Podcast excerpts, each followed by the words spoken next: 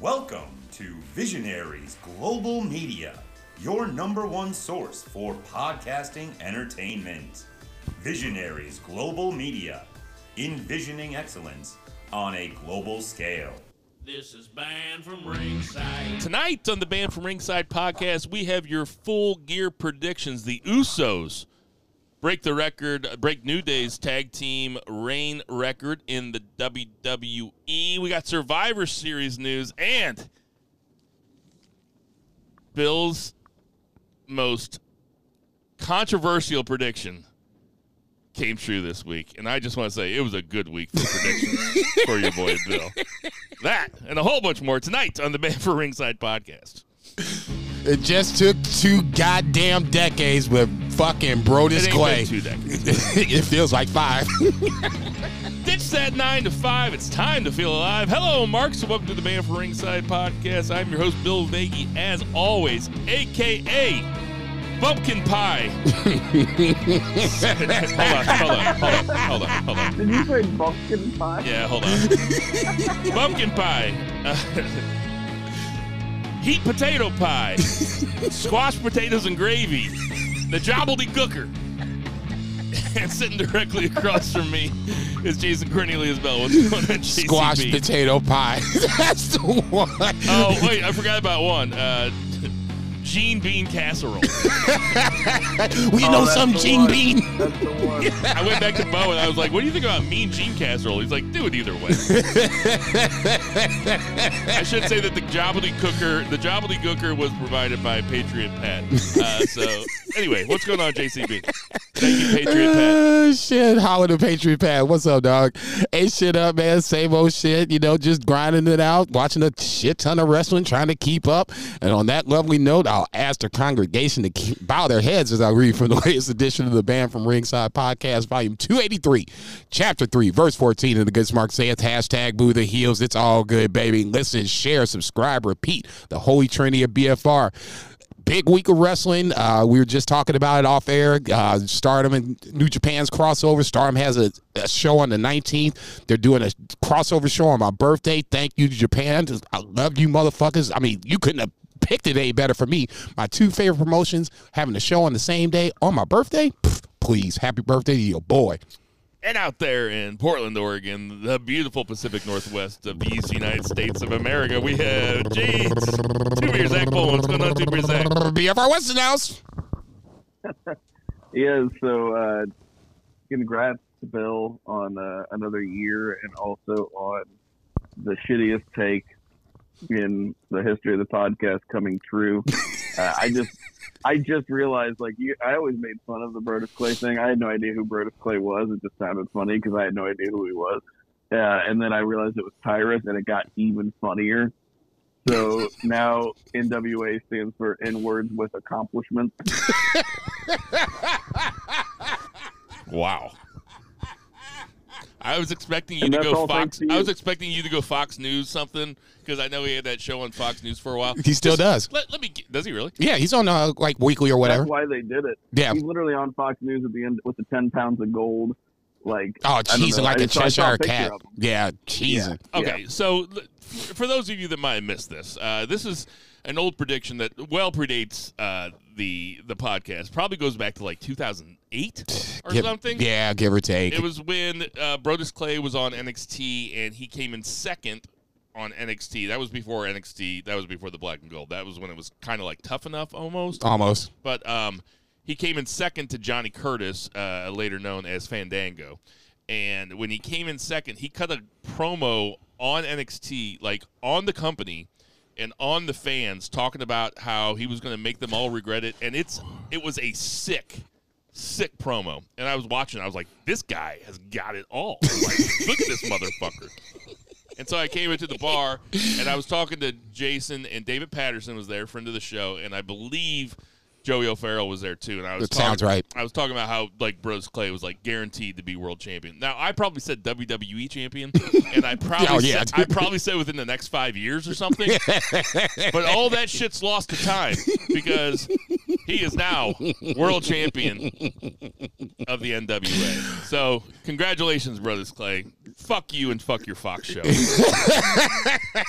so, so out of morbid curiosity, I had to watch the. I haven't watched the match itself, but I watched the the uh, the NWA Power episode afterwards.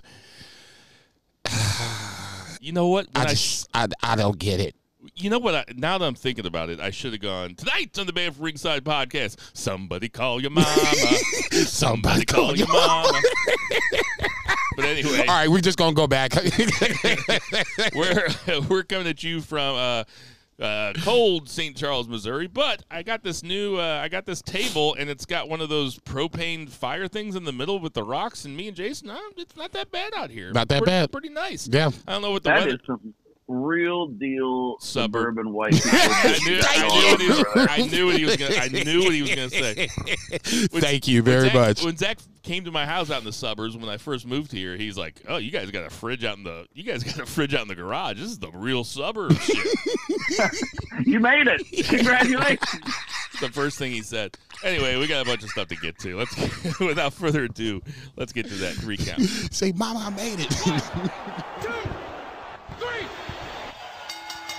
JCB, kick it off. Uh, we're going to talk uh, WWE main roster for the one count. Obviously, uh, Bill talked about it, and we're going to delve into it right now. To me, the one of the two biggest stories of the week was obviously the New Day versus the Usos for the Undisputed Tag Team Championships. It opened up SmackDown, which was a, little bit of a surprise, but considering how they closed SmackDown, it's not that much of a surprise. Neither here nor there. Um, Usos retain, obviously, so they broke the record on Monday, if I'm not mistaken, to overtake the New Day for most consecutive days as WWE Tag Team Champions. Um, I said it before, I'll say it again. I know FTR is going to get the beefer.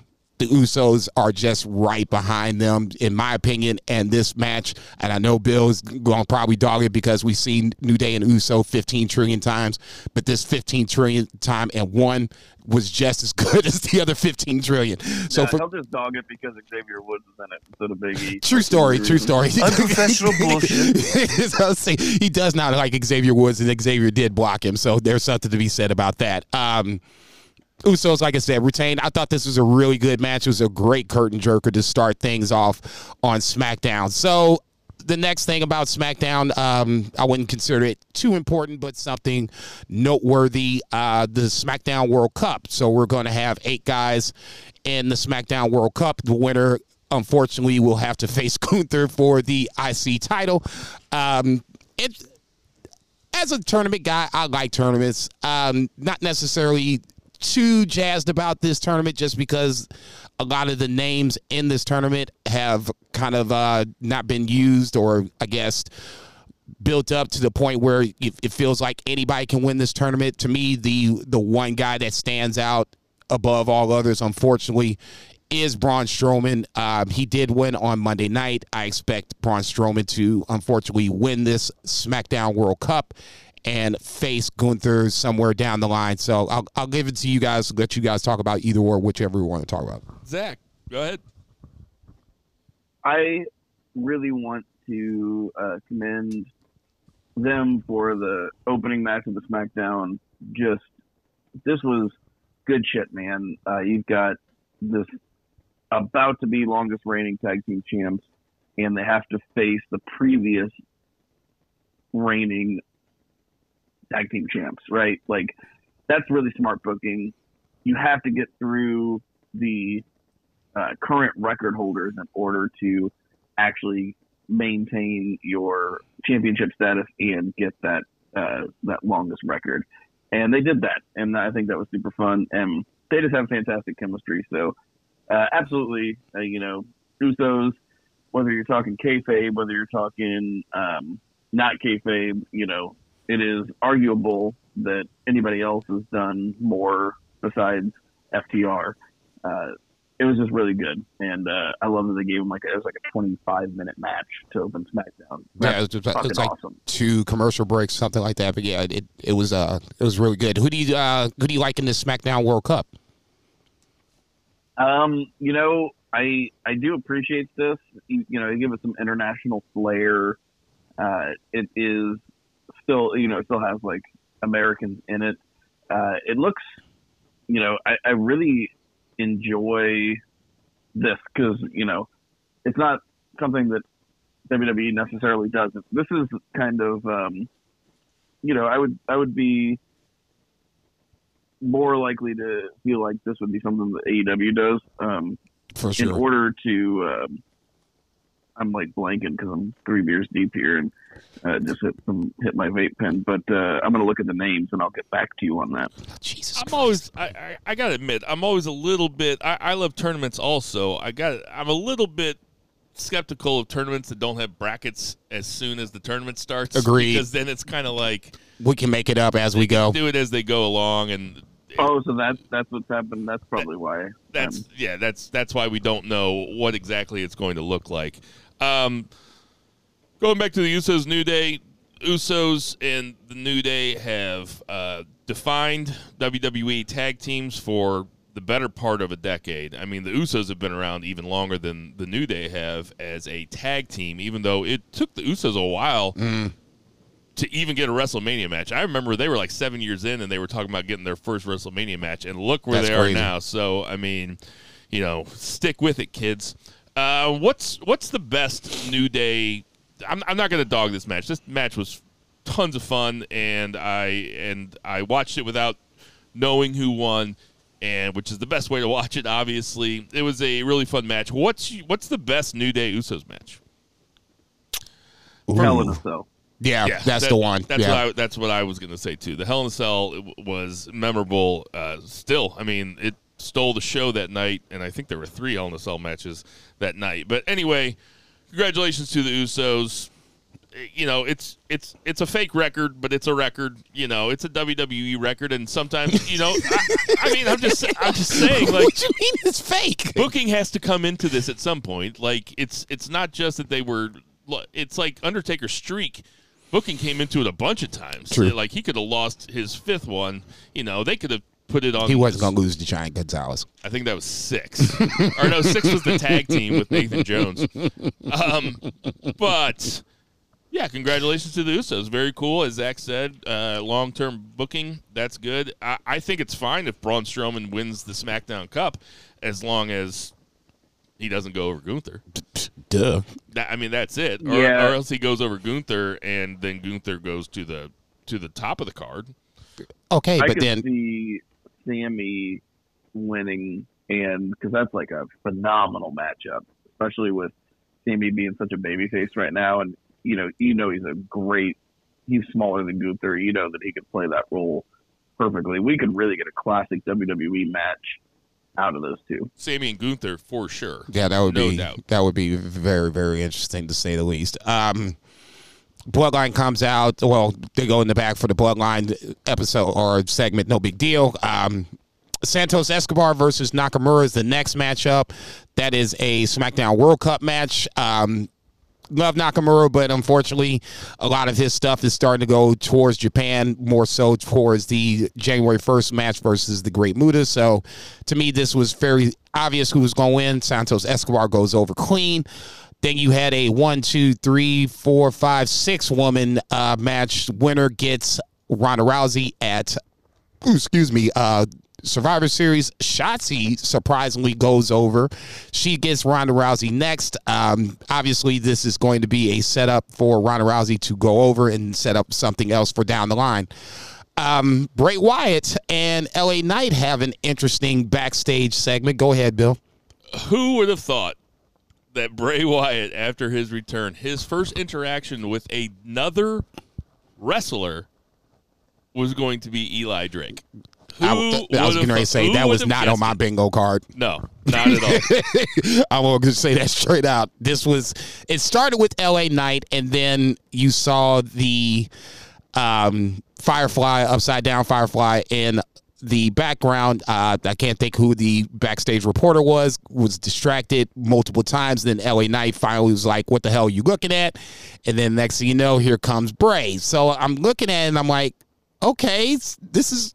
Interesting. I mean, you got two good talkers on the mic, so let's just see what kind of happens. And Bray kind of challenges LA Knight. You know, how far are you willing to go to make things happen? Uh, I forget the LA Knight line about the puppets.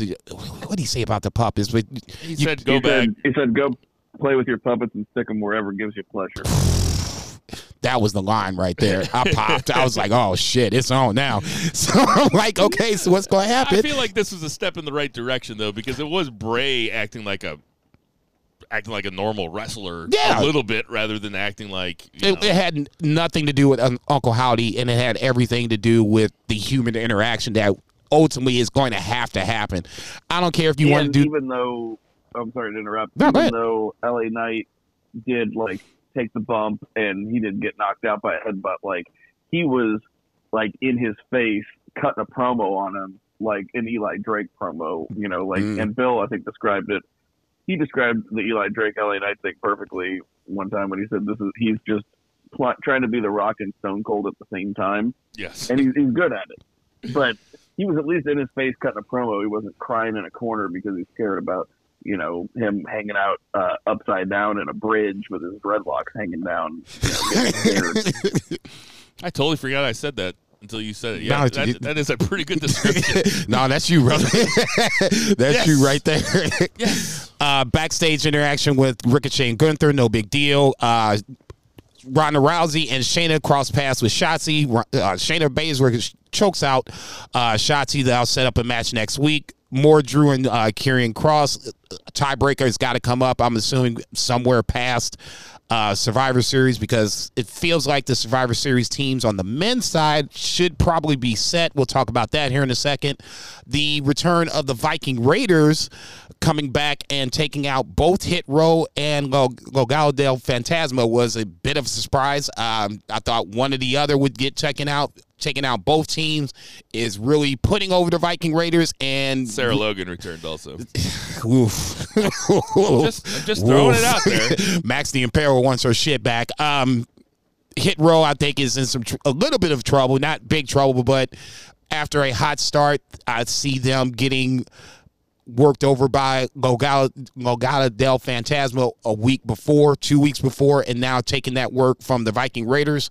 Hit Row seems like in a little bit of trouble, and then the final segment of SmackDown sets up the Survivor Series where you have the bloodline come out and it felt like Roman was going to anoint something on the Usos and then you had the Brawling Brutes interrupt with Drew McIntyre coming subsequently thereafter eight guys in the ring two spots left one on each side Sammy's going to take one pick are we still saying KO is the other pick well, Apparently, he's got a sprained MCL right now. Yeah. So apparently he's still going to go yeah, I heard he sprained his MCL, but he finished the match, even though he tweaked it in the middle of the match. It still seems like it's going to be KO. I mean, if it's not KO, I can't imagine who it would be. I think you can I mean, hide if he's KO injured, in you'll this have to fill somebody in there, but you could also do that, like you said, like depending on the degree of the injury, clearing him, you know, to be the last guy in or whatever, and, right or take a big bump and sit out, you know, whatever. that's what I was going to think I was going to say he doesn't have to be in there that long If it's not KO, it should be somebody that maybe doesn't add too much to the story to the match, but can add to the spectacle of the match. And so I would nominate. Shane, I would nominate Ricochet. I did you say Shane McMahon? He said Shane McMahon. I yeah. did. I was just gonna. I was just gonna move right through it. I just wasn't even gonna. Wasn't even gonna acknowledge it. No, you, I was going to say, do, do you even think Shane has a place in the Triple H regime at this point? Fuck no, man. He's been hating his brother-in-law th- for fucking years and years and years. That being said, Steve, you know, I would. Steve could fill in on the podcast. I mean, I don't hate. Huh? I, you know, he can fill in on the podcast. I don't hate Steve as much. I only kind of hate you, Steve, and that only has to do with the 49ers shit. All the fucking text messages I receive whenever the 49ers beat the fucking Rams. I No mean, shit. That's great. Um, let's flip over I to would throw him off a cage, though. Oh, oh, Steve. dude. you, you're gonna fucking Undertaker your brother-in-law He off was so nice to me this weekend. He got me beers. He made me chili for my birthday and everything. And here I am Yeah, yeah. him. I throw you ass off the cage, off a 15 foot high steel Come cage. Come find me, Steve. Steve Patterson, you are now on the list. yep. Um, let's flip over to Raw for a second. Um, we opened up with uh, Seth Rollins kind of feel like he, he's doing a John Cena open challenge with the U.S. title. I love the John Cena open challenge. I think that was one of the, the few things I did like about the John Cena run from start to finish, where he did have the uh, open challenge. It feels like Seth Rollins is kind of following on that path. Bobby Lashley comes out to kind of accept the challenge, but doesn't really accept the challenge. It feels like that's going to be something down the line, perhaps a Survivor Series match. We'll see what happens there. Ali is the one uh, ultimately taking the work from Bobby Lashley. Seth Rollins disappears as Ali comes out and steps into the fray. Bobby Lashley, to me, re establishes or reinforces, better choice of words, his heel flip from last week destroying Ali in mere seconds. Well, I wouldn't say mere seconds, but to me, this was basically a squash. When you got the crowd chanting one more time for the guy that's supposed to be the babyface that's catching that work, that's a little, a bit of a problem for Ali. And like I said, establishes me, establishes Bobby Lashley to me as the next mid card heel to deal with Seth Rollins at some point. OC in the back they cut a promo, no big deal. Um, that leads to Mia Yim versus Tamina. Mia Yim wins. So Damage Control tries to bring Mia Yim over to their side. Obviously, that does not happen. Mia Yim is going to join Team Bianca. So last week we were thinking that the two spots left would be Sasha and Naomi. Now we're down to one. Still think it's going to be one or the other, or are we going to go with the wild card? I'm going to go with Beth Phoenix. I mean, if Rhea Ripley gets added, uh, you know, Well, she is. Yeah, I know. Rhea Ripley's in there, and Beth Phoenix and Beth Phoenix hasn't been seen since Rhea Ripley uh, gave her the Con-Chair-To after Edge said "I quit." I mean, it makes sense. Bring Beth Phoenix back. Two beer. Same. Candice LeRae to me is the outside looking in, but storyline sense, it, I would for once again, if Beth wasn't in prime wrestling condition, you can hide her in a match like this. I mean, Becky Lynch is out there too. Becky Lynch is out there too. Charlotte's out there also. You know, To join Team Bianca? I don't know. I'm just saying, War Games. Uh, it was a. It wasn't War Games designed as a four horsemen style match. wasn't It's it's a Flair thing, right? Dust, Dusty made it, and Flair was in the first few. Right. Yeah. So I guess are you saying Cody could come back as the babyface? No, we're holding him out for Royal, Royal Rumble. You know that. Calm down. He's gonna be dirty thirty in the Royal Rumble. My dog. Riddle versus Gable, uh, a slap together match, but one of the better matches on the show. Chad Gable goes over in a bit of a surprise. Um, are we worried about Matt Riddle, or are we just calling him off? I'm not, I'm not worried about him. I don't. No, he's super over. It is weird. Uh, it seems like they just don't want to put him at the top, and I don't know if it's because he's kind of he is kind of a I don't want to say a problem. He's kind of a wild card uh, as far as things go. You know, he's very outspoken. He's a legit shooter. Uh, he's got he's had the whole sexual you know you know Speaking misconduct thing. thing, speaking out thing. Um, I just feel like they he they could go all the way with him, but they don't. I don't know what the reason is, but I mean, he. I, I'm not he's worried always going to be over. he's always going to be over as a baby face. He is. He gets tons of TV time, but you know who else gets tons of TV time is Chad Gable, and Chad Gable hasn't had a win in a long time. So I mean, they they're both Yeah, they're they're both two shooters, and they and that was a tremendous match, and I would have liked to have seen another seven minutes of it. To Yeah, be honest. it, it was for a get for a match that didn't have any build. It, like I said, to me, it was one of the better matches of the I, card. I mean, clearly I'm a Gable mark, but I mean, I was I was a big fan of this match.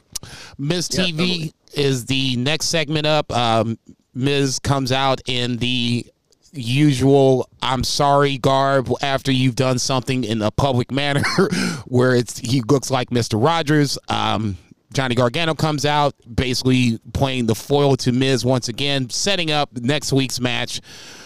Dexter Loomis versus Miz. Once again, if Dexter Loomis wins, he gets money paid back owed and he gets the WWE contract. I cannot wait for this fucking storyline to end. This is just dragging. Zach, on what do you think? Uh, the thing that made this better was I watched the Hulu edition and the closed captioning uh, had the Miz saying, "I I regret that I pegged Dexter Loomis instead of paid." So good, Oh, shit. but uh, it is absolutely time to put a bow on this thing. uh, as a huge Gargano mark, that's that's well established. I fast forwarded through this part. Ooh, I'm I mean, telling. listen, I'm just saying what they're trying to do, and Gargano, another guy getting a ton of TV time, and that's good for him. They are trying to establish him as a likable character with the fan base that wasn't familiar with him on NXT. And while they're doing that, they're making them really funny. They're having him with the Miz, who who is super well established, always gets tons of TV time, and the crowd uh, has always been a heel basically, and still gets uh, legit heat from the crowd. So He was really good in this. Like him just saying, like, uh, if you would just be quiet so that I can get through this and finish, and just he said it like multiple times, and he's just like begging for action, and they gave him exactly what he wanted. He was he was good. he's always really good. The, the, the Miz is always really good. I, I only have so much time to devote to Unless watching wrestling. wrestling. I'm watching wrestling. I assume that the Miz was good while they're establishing Gargano with the crowd to get him to the point so he is their new underdog babyface champion a la Daniel Bryan. I am just going to skip the TV segments. like, I mean, that's bottom line. That's what that's I'm- that's I what I'm like, doing. I got to drive to work now. That's cutting like a whole extra hour out of my day. It I don't really got time is. for this. I'm not turning. I'm not. I'm not. I'm I- telling. I, I have turned on some wrestling while I'm driving in traffic. before, Oh no! what are you doing? Dude? Just to listen to it. Just to listen yeah, to it. my ass back say, "Oh, Zack Sabre Jr. did what?" Uh, This, I'm not totally watching makes Sabre sense. Junior matches on 40. I, I trust me, I'm not. this is very in character because the first time uh, I said uh, something about uh, to Mark Ortolan about you about you. You're like, does he drive a white Subaru? And I was like, yeah. He's like, yeah. He almost hit me on Grand. you were probably watching Raw. right, catching that shit up. Like, oh shit! Damn, motherfucker! Why don't you work? Try, watch Actually, that how you was a while ago. I was probably watching 205 Live. Yeah, probably. Shelton and Dom have a backstage interaction, which leads to a Shelton Benjamin Dominic Dominic Mysterio match. Obviously, Dominic goes over. Poor Shelton Benjamin. God damn. it is unbelievable that they re signed Shelton Benjamin three years ago or whatever, and they have done absolutely nothing with him except for the hurt business. And even then, he was basically jobbing out. God damn it! This man obviously doesn't watch the main event. Neither does anybody else. I was getting Where say, can you find it? it's It's got- on Hulu. Yeah, He's literally, I think he's on like every main event. I was getting ready Like to say him and Ali wrestle every main event since 2019. It's Oh, got to I be on uh, Peacock too. There's there's no way. I mean, it's basically Who do they wrestle? Tyler Rex. Jesus Christ. Uh, Dana Brooke comes out. Dana and Iyo Sky have a match. Io goes over. No big deal. Ultimately, once again, like I said, this is the the segment that sets up Mia Yim going to Team Bianca. Um, I want to apologize to Dana Brooke for my joke last week. Uh, Blood Girl Raven brought it up on Twitter today. how funny it was or how mean it was, I forget. But I was like, yeah, you know, I woke up the next day and I was like, that. Dana Brooke seems like a really sweet person, and she's also very attractive. And the joke that I made about her appearance was, uh, you know, Unprofessional bullshit. and I really shouldn't be uh, talking about a woman's looks that way. So I, I take, I apologize, Dana Brooke. wow. It- it Come find me, Dana. That's what I was kind of waiting for, but I was- Just not a, gonna just happen. A different, just a different way. No, really, come find me. I'll treat you to a nice dinner.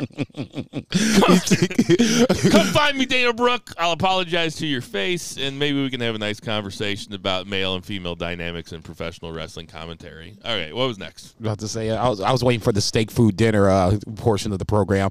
Austin Theory and Dolph Ziggler have the backstage uh, interaction as Austin Theory is explaining why he cashed in on uh, Seth Rollins the week before. I guess. I mean, Oh, This actually did it for me. I really appreciated this. this was really fucking good. go ahead. Ex- Explain to me why you think it's good. Zach, go ahead. because everybody was just like, "What the fuck? This is the dumbest cash in ever." And then he laid it out, and he made like kayfabe sense. Like, yeah, why would you try to cash in on Roman? Solo Sikoa is just gonna like low blow you so hard that you never have kids. It's just not gonna happen for you, Yeah, they sh- regardless of how dominant of a champion Roman is. There's the logical. You just do the math, right? Like, I'll just hit up, you know, another title that's prestigious, and yeah, it was it was good for me. I liked it. it was good for me too. I thought that this was Austin Theory's night. I thought that he came off looking like a fucking stud by the end of this, which is why I Agreed. said at the beginning of the show, this was a great week for Bill Vagey predictions because of not only Brodus Clay, Oh, Jesus. your world champion, Oh, God damn it. I also- Fucking I Billy also Corgan. said I'm gonna beat your ass. Billy Corgan, I'm to come find you Oh, for this shit. Are you? You can't steal my shit like No, that. I What said I you was going to come find him. What are you doing? I'm coming to find It's Billy like having Corgan. Gimmick infringement. Gimmick infringement. it's not gimmick infringement. No, this is like you doing the same finisher on the same card as me, but you do it. You do it before me, so now you fuck with my finisher. It's a different finisher. I'm going reverse. What was I just saying? How, how, how Austin Theory is not buried. How Austin Theory you oh, call, I, this? I said last week. I said this is the best thing that could have happened to Austin Theory. It's the opposite of a burial, and it looks like it's the opposite of a burial.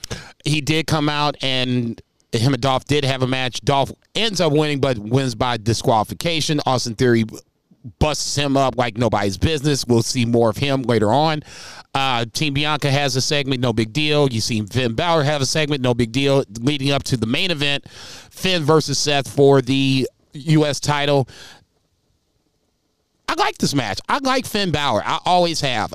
The fact that he got hurt being the first Universal Champion always is going to hang over his head unless he does something that overshadows that. And then I just don't, don't see that happening right now. To me, this was more about Seth being reestablished or re uh, reinforced as a babyface because you obviously had Austin Theory come out and destroy poor Seth Rollins at the end of the night, standing over him with the U.S. title over his head. Um, I don't have a problem with this. I, I think Vince tried to push Austin Theory too fast, too hard. Triple H has kind of backed that off a little bit.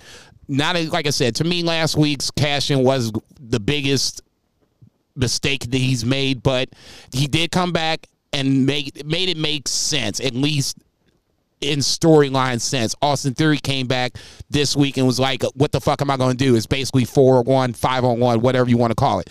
Okay, fair enough.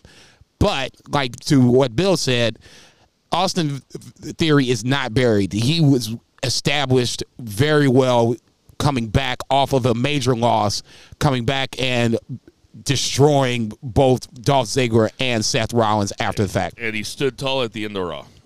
there's not, not not much more you can be for losing the money in the bank. This is a nice rebound for losing. Damien Sandow did not close out Raw the week after he fucked up cashing in the Money in the Bank. True. Uh, look, Uh, I'm not going to sit up here and disagree with that. Okay, like I, I said it last week. I don't think he's buried. It's just now we're taking the Triple H storyline with Austin Theory versus the Vince. Talking about Finn Balor, has there, first of all, Finn Balor, Triple H is a big time fan, obviously. I want to talk about. Yeah, he- Triple H loves House of Torture. yeah, Finn Balor is responsible for House of Torture. I just want to throw that out there. In a long way, he Club. is. If he never would have done it, this wouldn't have happened. So I'm sure we can probably blame 9/11 on him too if we just like work it out. I mean, that's like blaming the the CEO of NBC for Trump's presidency because he put him on TV and gave him The Apprentice. Well, you said it. I Yep. didn't. which That's I exactly which, like which. I have probably done at bars multiple times. um, but uh, Finn Balor rules. Obviously, I want to talk about the faction, the Judgment Day, because you know we give WWE a lot of shit for not having factions that often. Sometimes they get behind a faction and it just fucking works, man. Like Like the the Shield, obviously. The Wyatt family is another one. The Bloodline is easy. Judgment Day is a little bit different because there's they're really like they were like four disparate parts that got put together kind of randomly after the after the beginning. Uh, you know when they when they killed the clutch with Edge there for a second, and then they kind of reset with Finn Balor. You said killed the clutch. This this this faction is working though.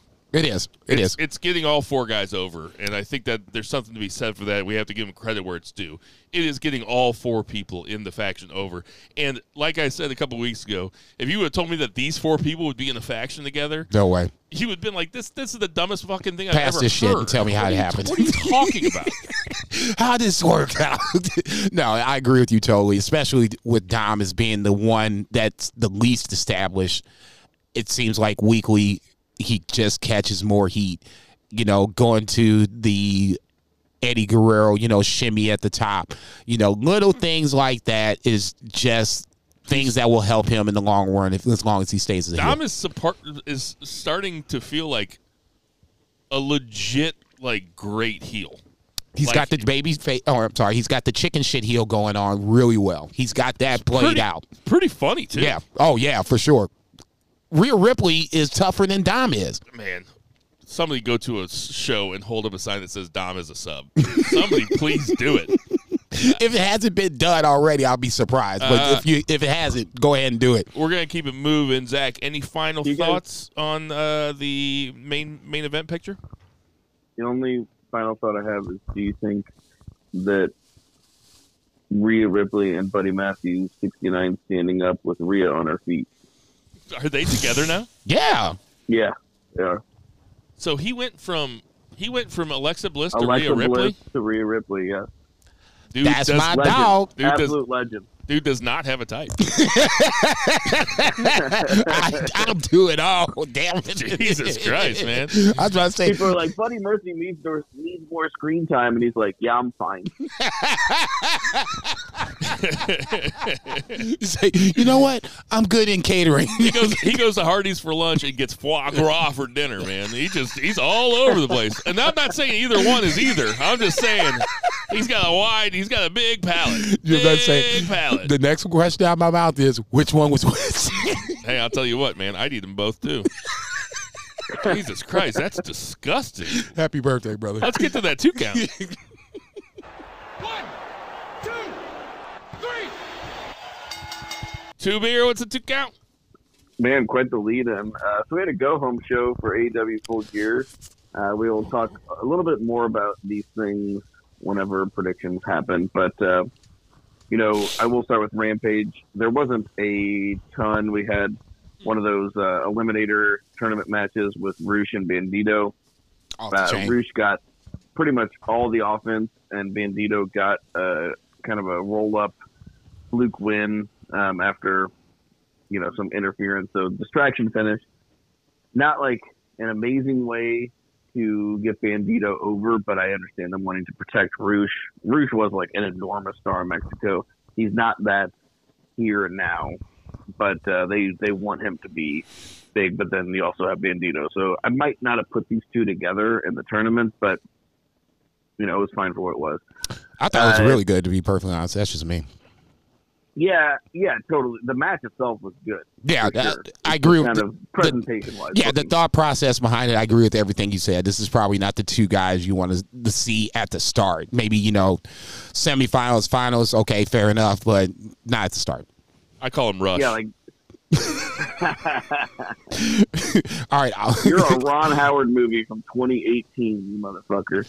Um, all right. hey, so uh, very unlike Brian Cage and Dante Martin, where you know who's going over, even though um, Cage is kind of slotted in a certain position. Uh, but I mean, good big man, little man match. But yeah, Cage obviously went over. no problem with that. Um, I just like the fact that they're actually doing something with Brian Cage for a little bit. And I said it last week. To me, he's Wardlow, but just doesn't get the, the love that Wardlow does. Yeah, um, you know, as great as he looks and body and uh, his move set and everything, just charisma department, there's something there's something missing with Brian Cage. Otherwise, I feel like he'd have like won a WrestleMania match by now. You know what I mean? Because he's just so goddamn everything that you would think. Like you look at that guy, like you see him in like an Applebee's, and you're like, I guess professional wrestler. 100%. no, I agree. It's I never even when he was the uh, the Impact World Champion, he had the uh, the run there. I never really liked him as a promo guy. He anything I liked about Brian Cage was in the ring. So for me, you know, him going to Team Taz to start was perfect because Taz would be the guy that would talk, and Brian Cage would just you know do Taz's bidding, and that to me was perfect. You know, him stand alone as a babyface or a heel is going to be a problem, especially if you have to put the mic in his hand. Yeah, like I said, I've said about him before. He should stand out, uh, but he doesn't Right. on the television show, I agree. which is a bummer. But um, yeah, this uh, Dynamite show uh, was a little uneven, but it was still, um, you know, worth my time. But it opened with a really good match: Danielson versus and Danielson and Claudio uh, versus Jericho and Guevara. Did not end like you would think. Uh, if you look at this, you're like, oh, well, Sammy Guevara is there to uh, take the pin because all these guys are going to be in uh, the title match that we'll talk about in our predictions. But uh, yeah, uh, Claudio taps out Chris Jericho, kind of getting his win back from losing the title uh, to him. But this was absolutely solid, and this feud has lasted a while.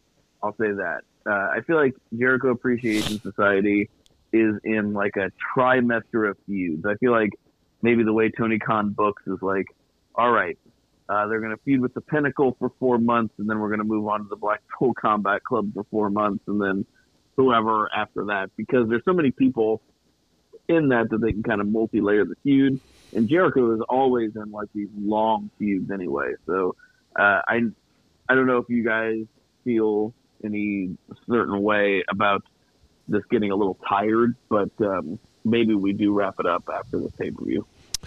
I don't know if I'm tired of it, but I will say that uh, it, it is starting to lose a little steam. Um, I thought Claudio should have got his rematch beforehand, but now you got four guys in it, so if it feels like the the full card, full gear card is is unpredictable for the most part. There's certain there's certain matches that I think are, slam dunks, and then there are others like this one where I'm just not sure what the fuck's going to happen.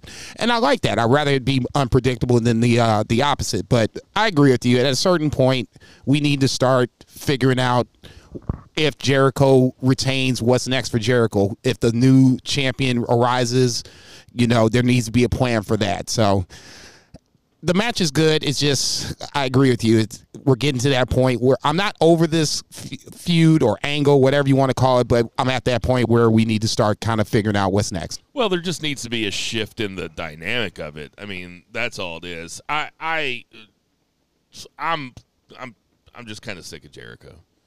Uh, if I'm being honest, I'm, I'm like he is. He's been on top for a long time. He, he has been in this iteration. You know, changing from the inner circle to the Jericho Appreciation Society is not necessarily a change in gimmick. It's just a change in the people around them, which is fine.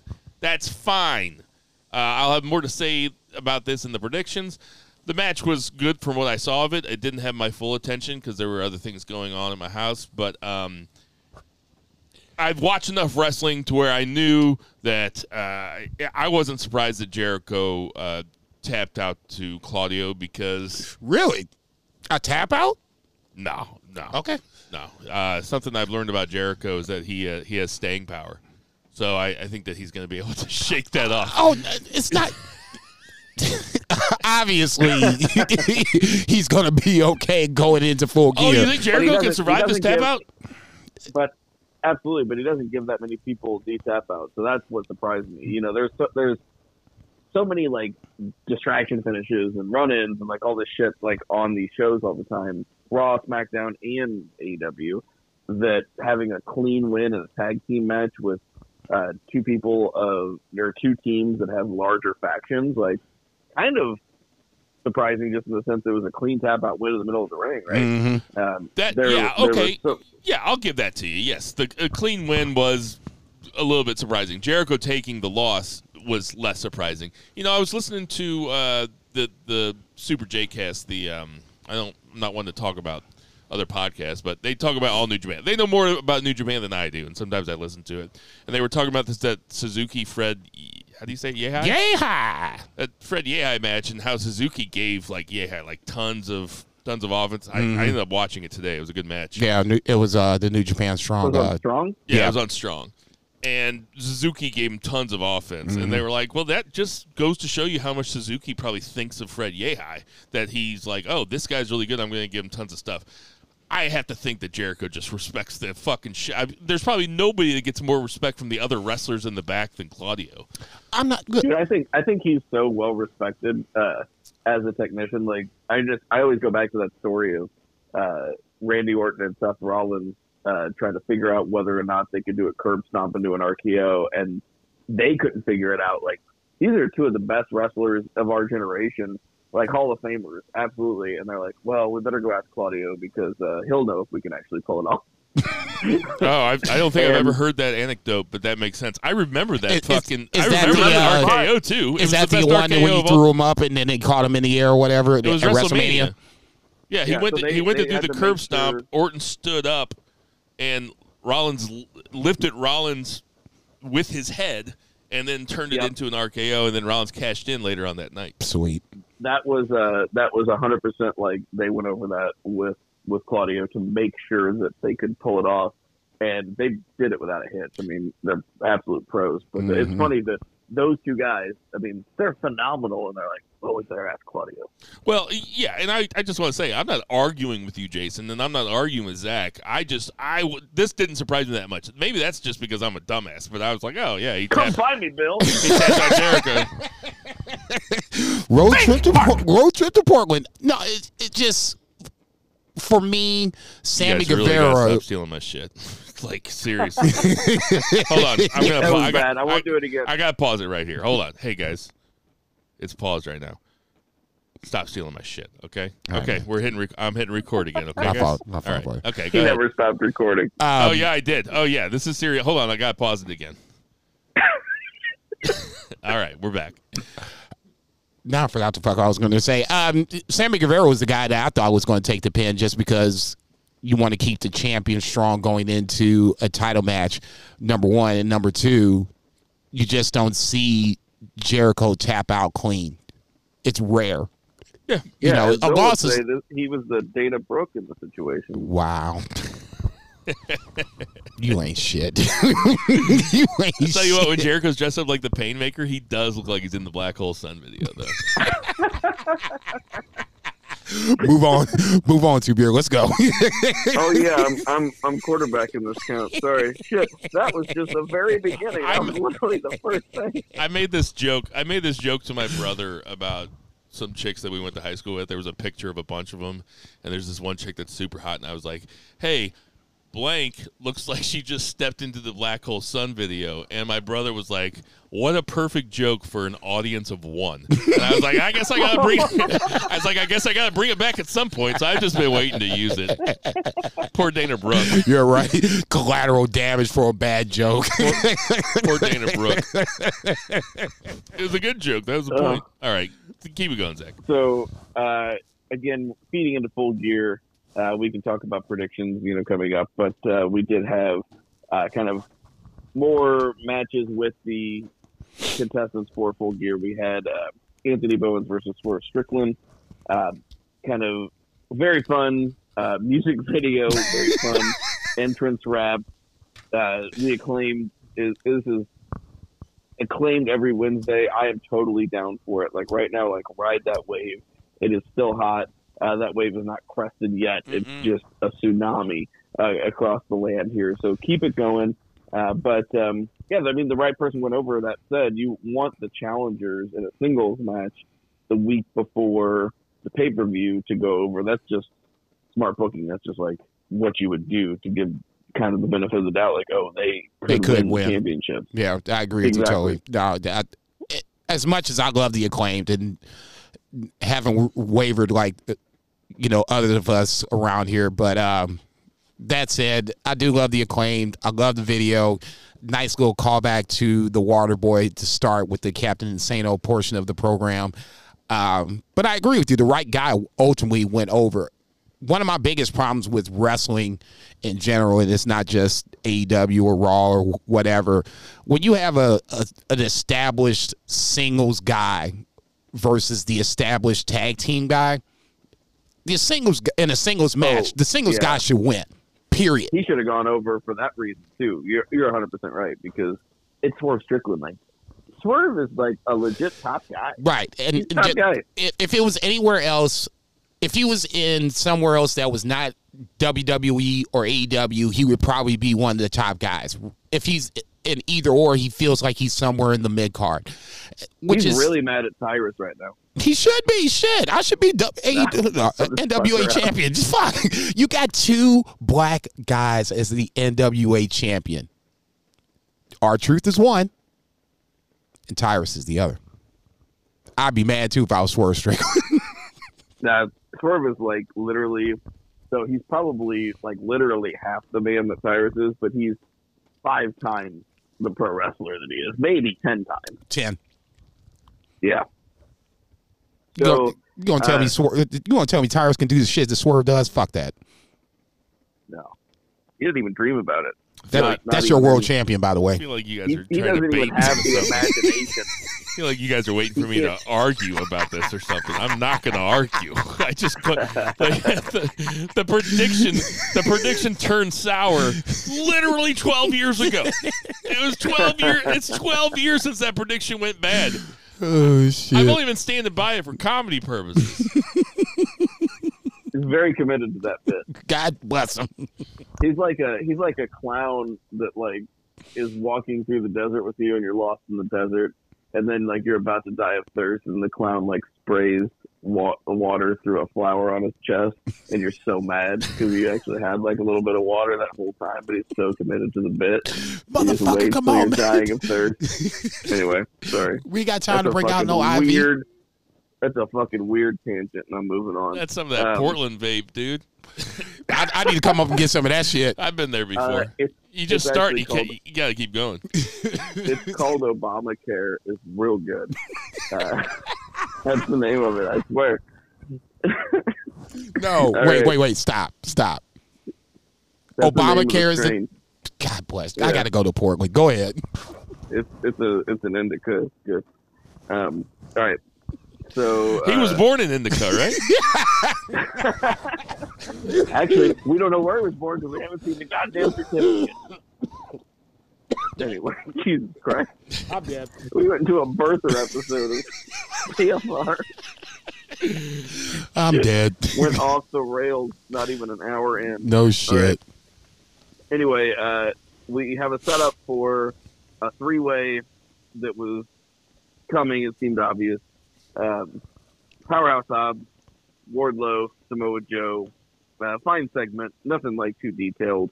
Uh, you know, uh, Samoa Joe comes out doing the interview. Hobbs, you know, comes out to interrupt, and uh, Wardlow comes out to interrupt that. Wardlow ends up standing tall after, you know, coming up from behind, spearing Joe, uh, you know, jumping over the top rope. So this will be a good match. This is going to be a really good match. We will not talk about it any further uh, because we have predictions to talk about. Big meaty Um, men slapping meat. I love that shit. But I love Yeah. the fact that Joe basically came out and was just like, look, man, your boy was being disrespectful. You know, what the fuck am I supposed to do? I mean, Yeah. that's as much as Austin Theory's uh, promo made sense, Joe's promo made sense. I just can't have this motherfucker coming out talking shit. Can I just say one thing about Joe? Oh, shit. I mean, he wears jeans like my sixth grade teacher. It's like, dude, you just got you wear those jeans. They just they're just fucking massive. They they look they look like hammered denim pants. God damn, you ain't shit. Except they fit him pretty good because he's fucking huge. Dude, motherfucker should not be jeans. It did not look intimidating. Damn. Don't don't come find me, Joe. That's say you come fi- if he, Joe pops up, I'm out.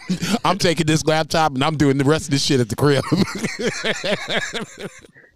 I don't can know what either- happened. He threw you on the bike and just emasculate you in front of your wife and kids, Oh or God. he can beat you up. It Uh, doesn't matter. I'm your I'm your kid's Oh. dad now. right. He'll beat you up. He'll beat Right. him up. So we had um, Death Triangle versus AR Fox in Top Flight. So good to see Darius Martin back. Uh, this was a fun party match. It was not a uh, psychology laden match at all. Uh, they were just out there doing moves, and Spot Air fest. Fox put on a great show for his first time on uh, AEW television programming. Apparently, he got a contract out of this.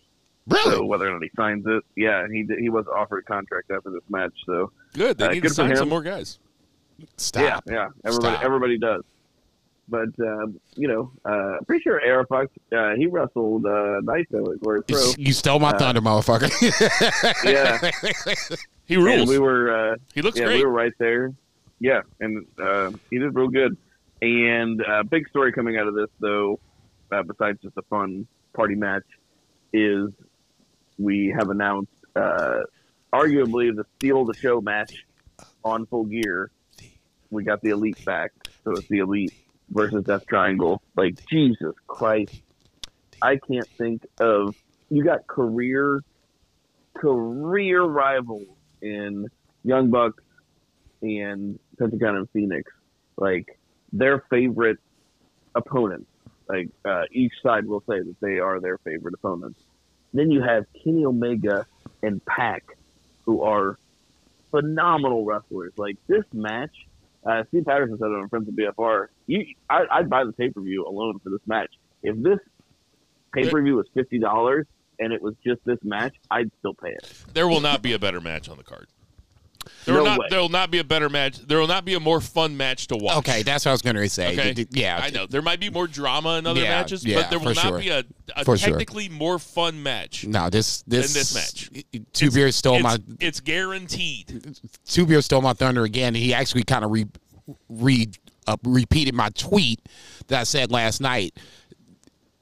The, these six guys have chemistry, and I'll just focus on Omega and Pac for thirty seconds. They've arguably had two of the best matches, singles matches in AEW history, and I know it's a short history, but it's still history nonetheless. You take yeah. those two guys, you take the Lucha Brothers and uh, the Young Bucks, and you put some titles on the line. okay, Baby, you got a stew going. that's some gumbo shit. I'm ready to see that shit. Yeah, that's gonna be. I'm not so ready to say it's gonna be the match of the night, but it has match of the night potential for sure. No question about it. Was that Definitely a, was not that the Arrested shower Development? yeah, it's not a shower match. It's definitely not a shower match. No, I'm, I'm gonna be right there. After. Sorry, fellas, I gotta go take a shower. Don't step in that little puddle over there.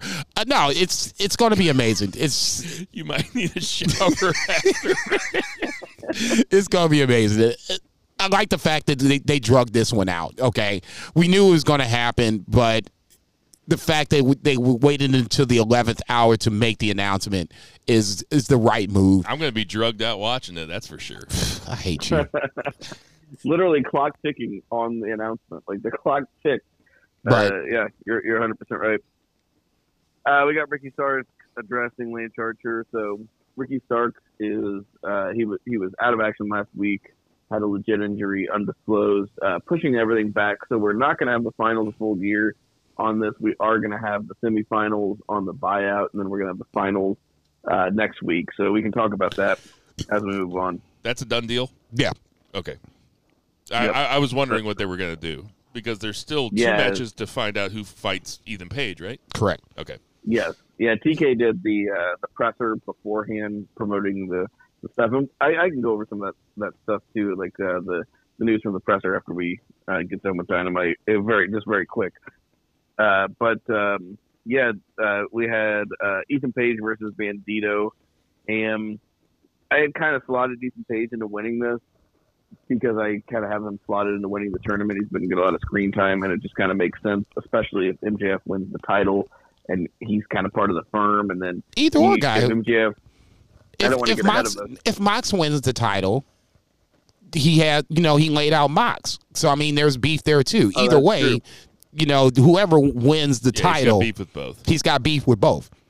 Yeah, I was just thinking in my head, and uh, not to get too far ahead, I don't want to talk about predictions, but if Max were to win and turn babyface, he has the firm built in as a heel team that he can run through. He's got challengers, right, that he can kind of beat. Uh, uncharacteristically for MJF because the dude doesn't fucking wrestle. So, um, I mean, more power to him. If I could make millions of dollars, I mean, to like, tell you. not wrestle, be a wrestler and not wrestling. Like, there's like dudes probably that wrestled in the 1970s that are just like jerking off to this kid because he's so smart. His man just make all this money and he doesn't do fucking shit. God bless that Uh, dude. but he's he's swole. He looks good. No, he looks uh, good. Anyway, uh, this was very fun. Opposite of the match that uh, I talked about with Bruce, they gave Bandito a ton of offense. Uh, super impressive dude. Uh, Bandito is very, very, very, very good. Like very good, and he manages to do like these like strength spots hmm he's not a super big guy, but like when he did like that deadlift uh, vertical suplex, and I feel like maybe they were gonna do that super long vertical suplex, so they kind of messed up the timing, and Yep. instead he's just like, "I'll just lift you up and make it look cool anyway." He did like the one arm power, Power slam. slam. That's that's his, that's one of my favorite moves from uh, Bandito. Yeah, moonsault off the post, like really, really looked good uh, in a loss here. So uh, Ethan Page moves on. What do you What do you guys think? No, I, I agree with you totally. I think Ethan Page obviously is my pick to win this whole thing because he has beef with both guys. So it at least TK has, has covered his tracks on this one. So now you really don't know who's going to win the the world title match at Full Gear. I mean, obviously we're going to call it here in a little bit, but just for the match itself, it's it was a Bandito showcase, and well it should be. I mean, if you're going to sign Bandito, he needs to be looking strong as much as humanly possible. And this is one of those cases. ROH just needs to come back and and start its gears up so they, these guys that can't get over in AEW, Brian Cage, Bandito, you know, Ethan Page, a lot of guys that f- feel like seemingly in this tournament, minus Ricky Starks. Um, a lot of these guys can get TV time on ROH, and that to me is the the one of the biggest hurdles that AEW has to deal with in 2023. the problem with this match, the problem with the finals of this tournament coming on the Dynamite after Full Gear, is that I feel like the winner of the title match at Full Gear will telegraph who's going to win the tournament, the Eliminator tournament. That's my opinion, but that also has to do with my predictions that are coming Okay. up later. So, Okay. uh, uh, we we can move on. Cool. Uh, worth noting that this crowd was not great. It was also Mm-mm. wasn't huge. They were bad. Uh, they weren't a very large crowd, like 3,400. Uh, pretty low for a dynamite, especially Go Home Show. But you know they're running the Northeast like a lot. I'm very glad they're coming to the West Coast. It's also it was in Connecticut, and I don't I don't think Connecticut is that much of a hot spot minus Stamford. I mean, what the fuck? No, but like I, I'm just saying it's not a. Some arenas just don't have the same acoustics. Like you might see two arenas that might look the exact same, but Right. one might sound way different, and they might have had a they might have mic'd the crowd wrong or something.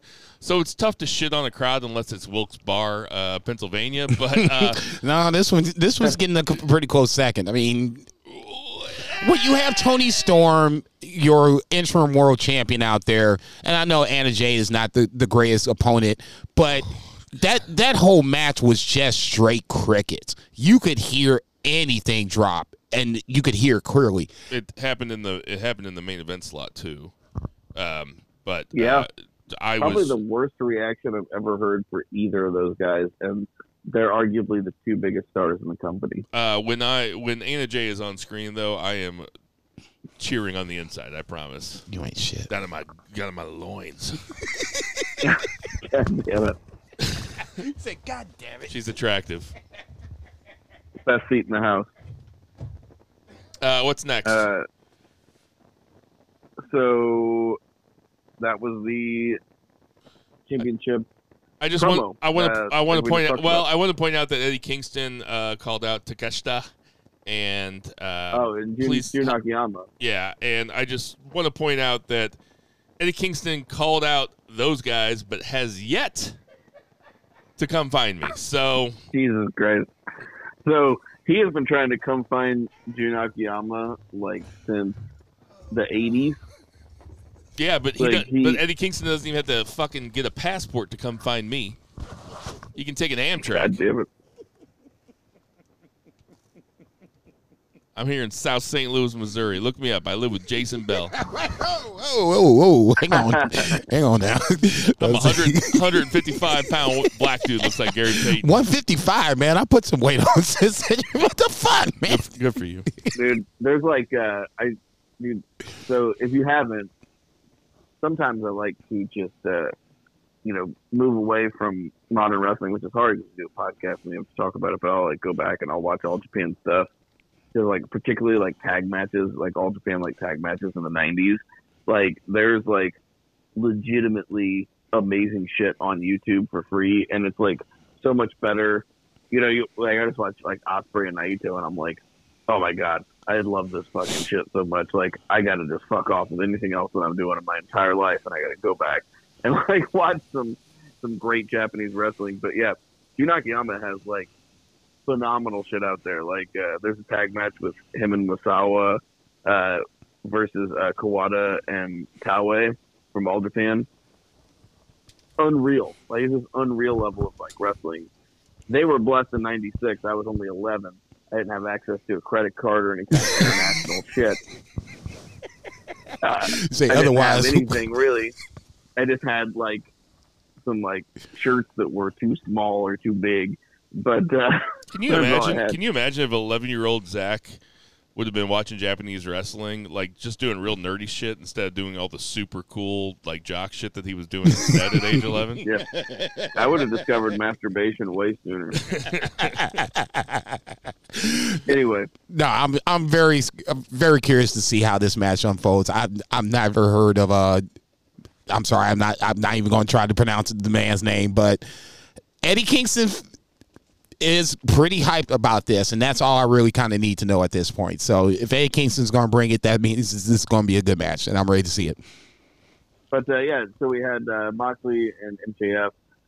You know, Moxley was not getting good response here in Connecticut, and it was kind of funny because He was getting the I guess booze. He was partly- getting He was booze. getting booed a little bit. he was getting some booze, uh, and part of it was his promo was him kind of explaining how shitty the storytelling was to this match, which it is the understandable match that you would make. They are the two biggest stars, but he's essentially explaining that this is like a really terrible story leading to this match. He's like, uh, so, um, you know, some group came out, pulled a chip down, and gave it to you in a mask uh, in the worst ending to a ladder match that I've ever seen in my life. Oof. And he's like, now all of a sudden you're challenging me for the title, and you've only like wrestled one match in the last six months. And I'm like, yeah, like whenever you bring it up like that, like it doesn't sound particularly great.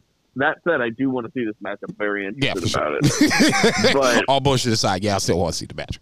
Yeah, it it it, it was funny. So it didn't quite work, and then uh, you had the firm come out, and then MJF like it was like modeled for him to kind of make a baby face save, hmm and then he did this phenomenal promo after uh, the the show was off the air, where he just pretty much pimped out Tony Khan and talked about how you know Tony Khan created an alternative, and you know Yeah, sounds good. all of all the true things, and then uh, he also said, "But I also like WWE because he really wants uh, to push that 2024, um, you know, story." And uh, it was pretty funny. But he cut a huge babyface promo, so uh, we will talk about this in the, like the prediction stuff. Well, that's why Um, they shouldn't show. my That's why they shouldn't show the shit that happens off the air. Like Somebody's I don't gonna wanna, tape it. I don't want to see him. cut Somebody's going. Somebody's going to record Listen, it. I it's didn't. this I Aero Aero cell phone. Somebody's I recording. I didn't know that he cut something off the air. So let's just talk about canon.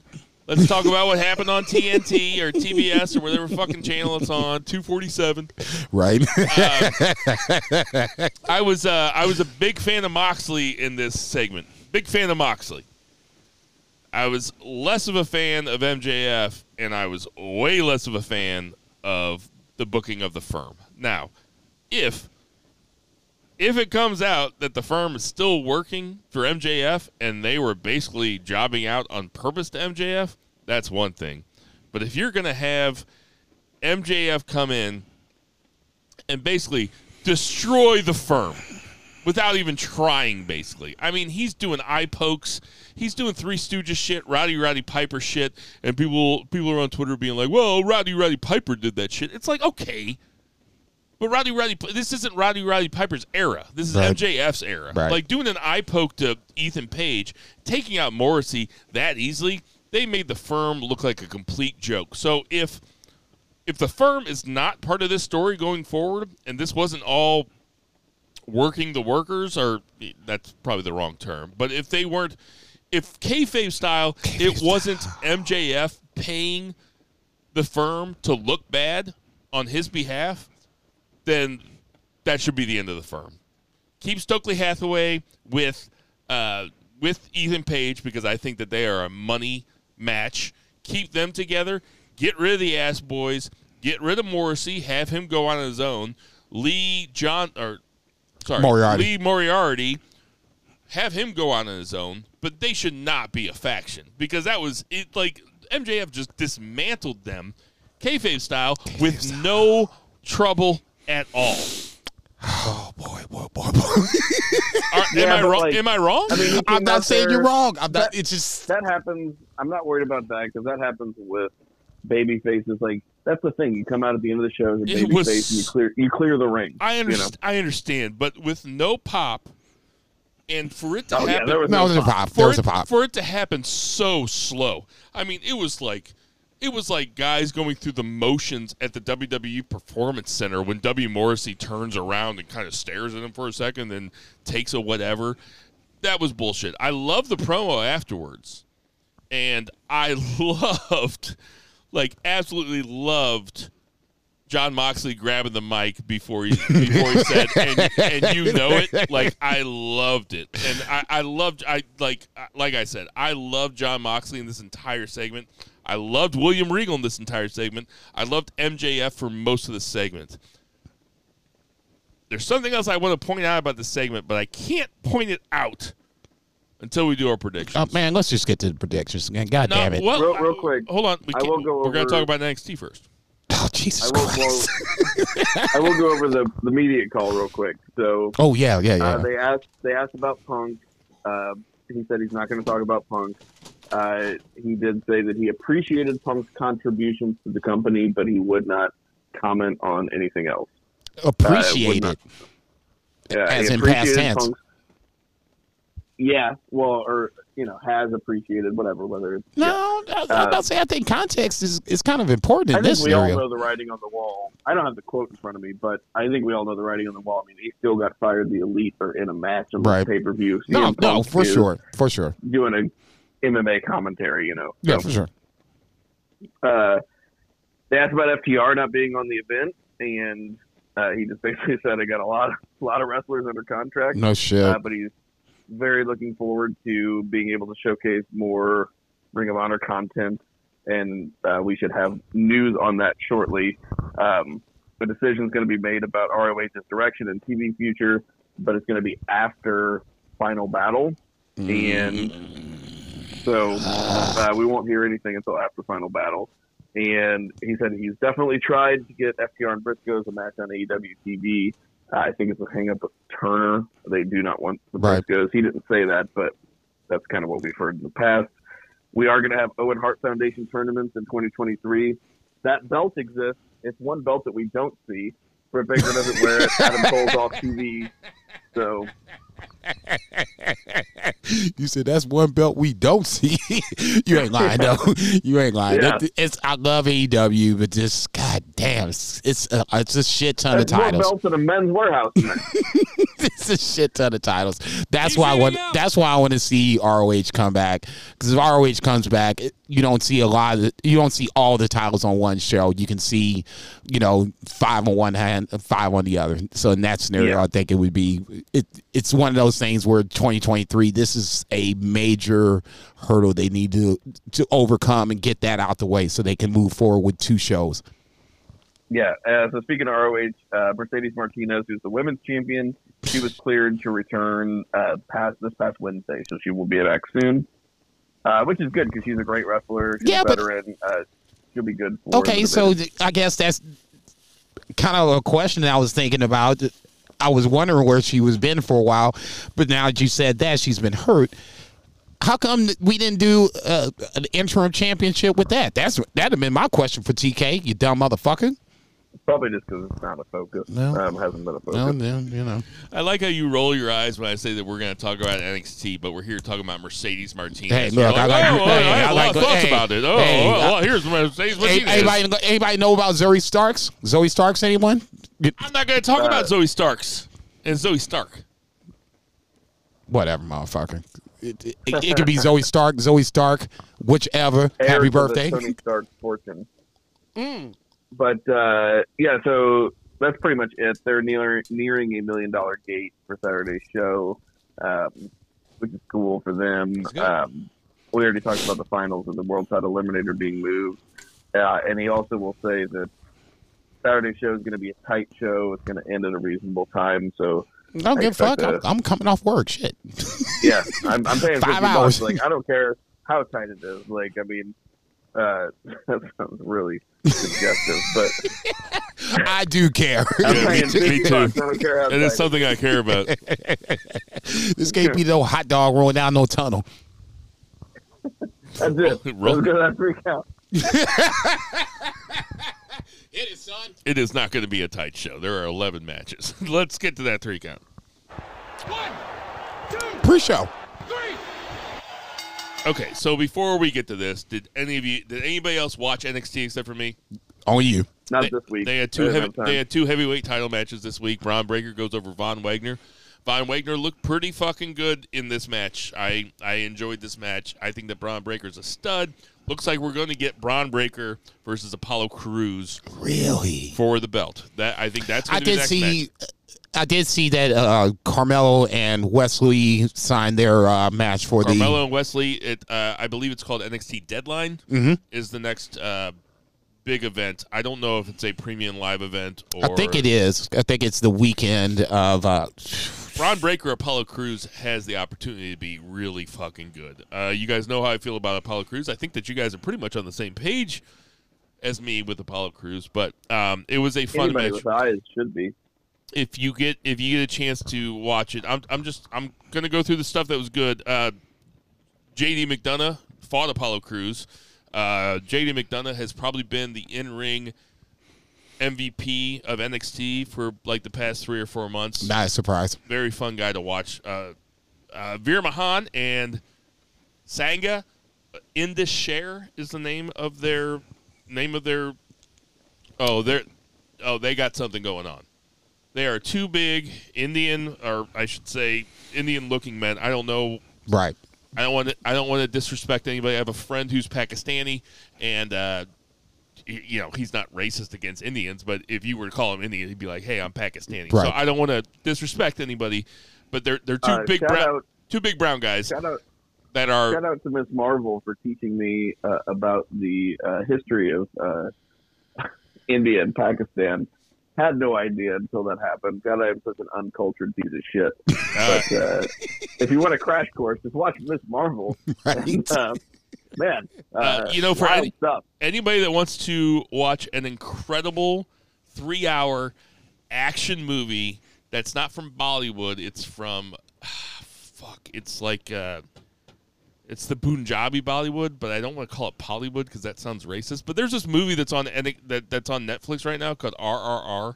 That's like this, You were telling me about that. it's like this musical slash Marvel movie slash historical epic drama about uh, about um, the Indian Revolution in the 30s against the British that were that were occupying them, Right. and it is an insanely crazy fucking movie. I can't recommend it to anybody else. It's almost like a Marvel movie, except it's like a true story, and there's also like musical stuff in it. Anyway, just rip a big old bowl and just watch it. It's called RRR. Next It's on, week, uh, stay tuned. We're going to be off Fans from Ringside because of Thanksgiving, but uh, we're going to do an RRR podcast. I, w- I would do it. I've, I've watched it one and a half times. Um, I can't wait. I'm so thrilled that you told me this. This is like a, it's like an early Christmas present. I can't wait to unwrap this. You'll, shit. You, will you'll dig it the most, Zach. No joke. Um, looks like our friend of me of the show, Dominic Dijak, is uh, got a new got a new gimmick where he's kind of like a like a like a lawyer. Like he's sitting in a dark room and he's sipping whiskey man. and he's talking like all smart and shit. No, it was it was pretty cool. Okay. Um, there's something that's coming up soon on NXT called the Iron Survivor match. Saw that. Shawn Dude. Michaels was talking about it. It seems pretty Uh, convoluted. Very. Yeah. What do you? The king of the what mountain looks here? over and's like, "What the fuck is this all about?" Right. So I'm thinking about this match, and you've got a clock because somebody comes in every five minutes, right? There's That's five right. people. Somebody Yep. comes in every five minutes. Yep. But if you you also have somebody coming in every five minutes, you got the main clock, then you have a clock of like every five minutes. But if somebody takes a pin, they go in a penalty They go box. to the penalty box. Yeah.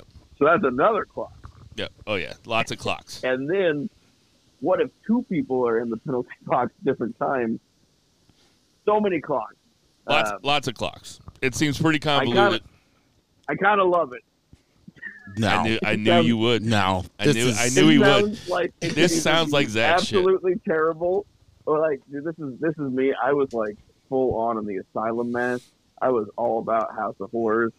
I am giving this a chance. I No. can't wait. This oh, is- I'm gonna this watch be it. hot. You're gonna watch it. I'm gonna watch it just to be, just because we could, you're gonna you want to want to talk about it, and my curiosity is just going to lead me to it. Oh, you But don't watch me- NXT? Oh, I don't watch this developmental shit. Look, uh, has look. anybody watched uh, Extreme Crazy Fucking Wrestling? Uh, ACFW? Uh, man, you guys gotta watch it. the shit that I watch is still mainstream. The only thing you can talk about me dirty about is MLW at this point. Well, that's not dirty, but he's right. Stardom is like it's the number two promotion in Japan.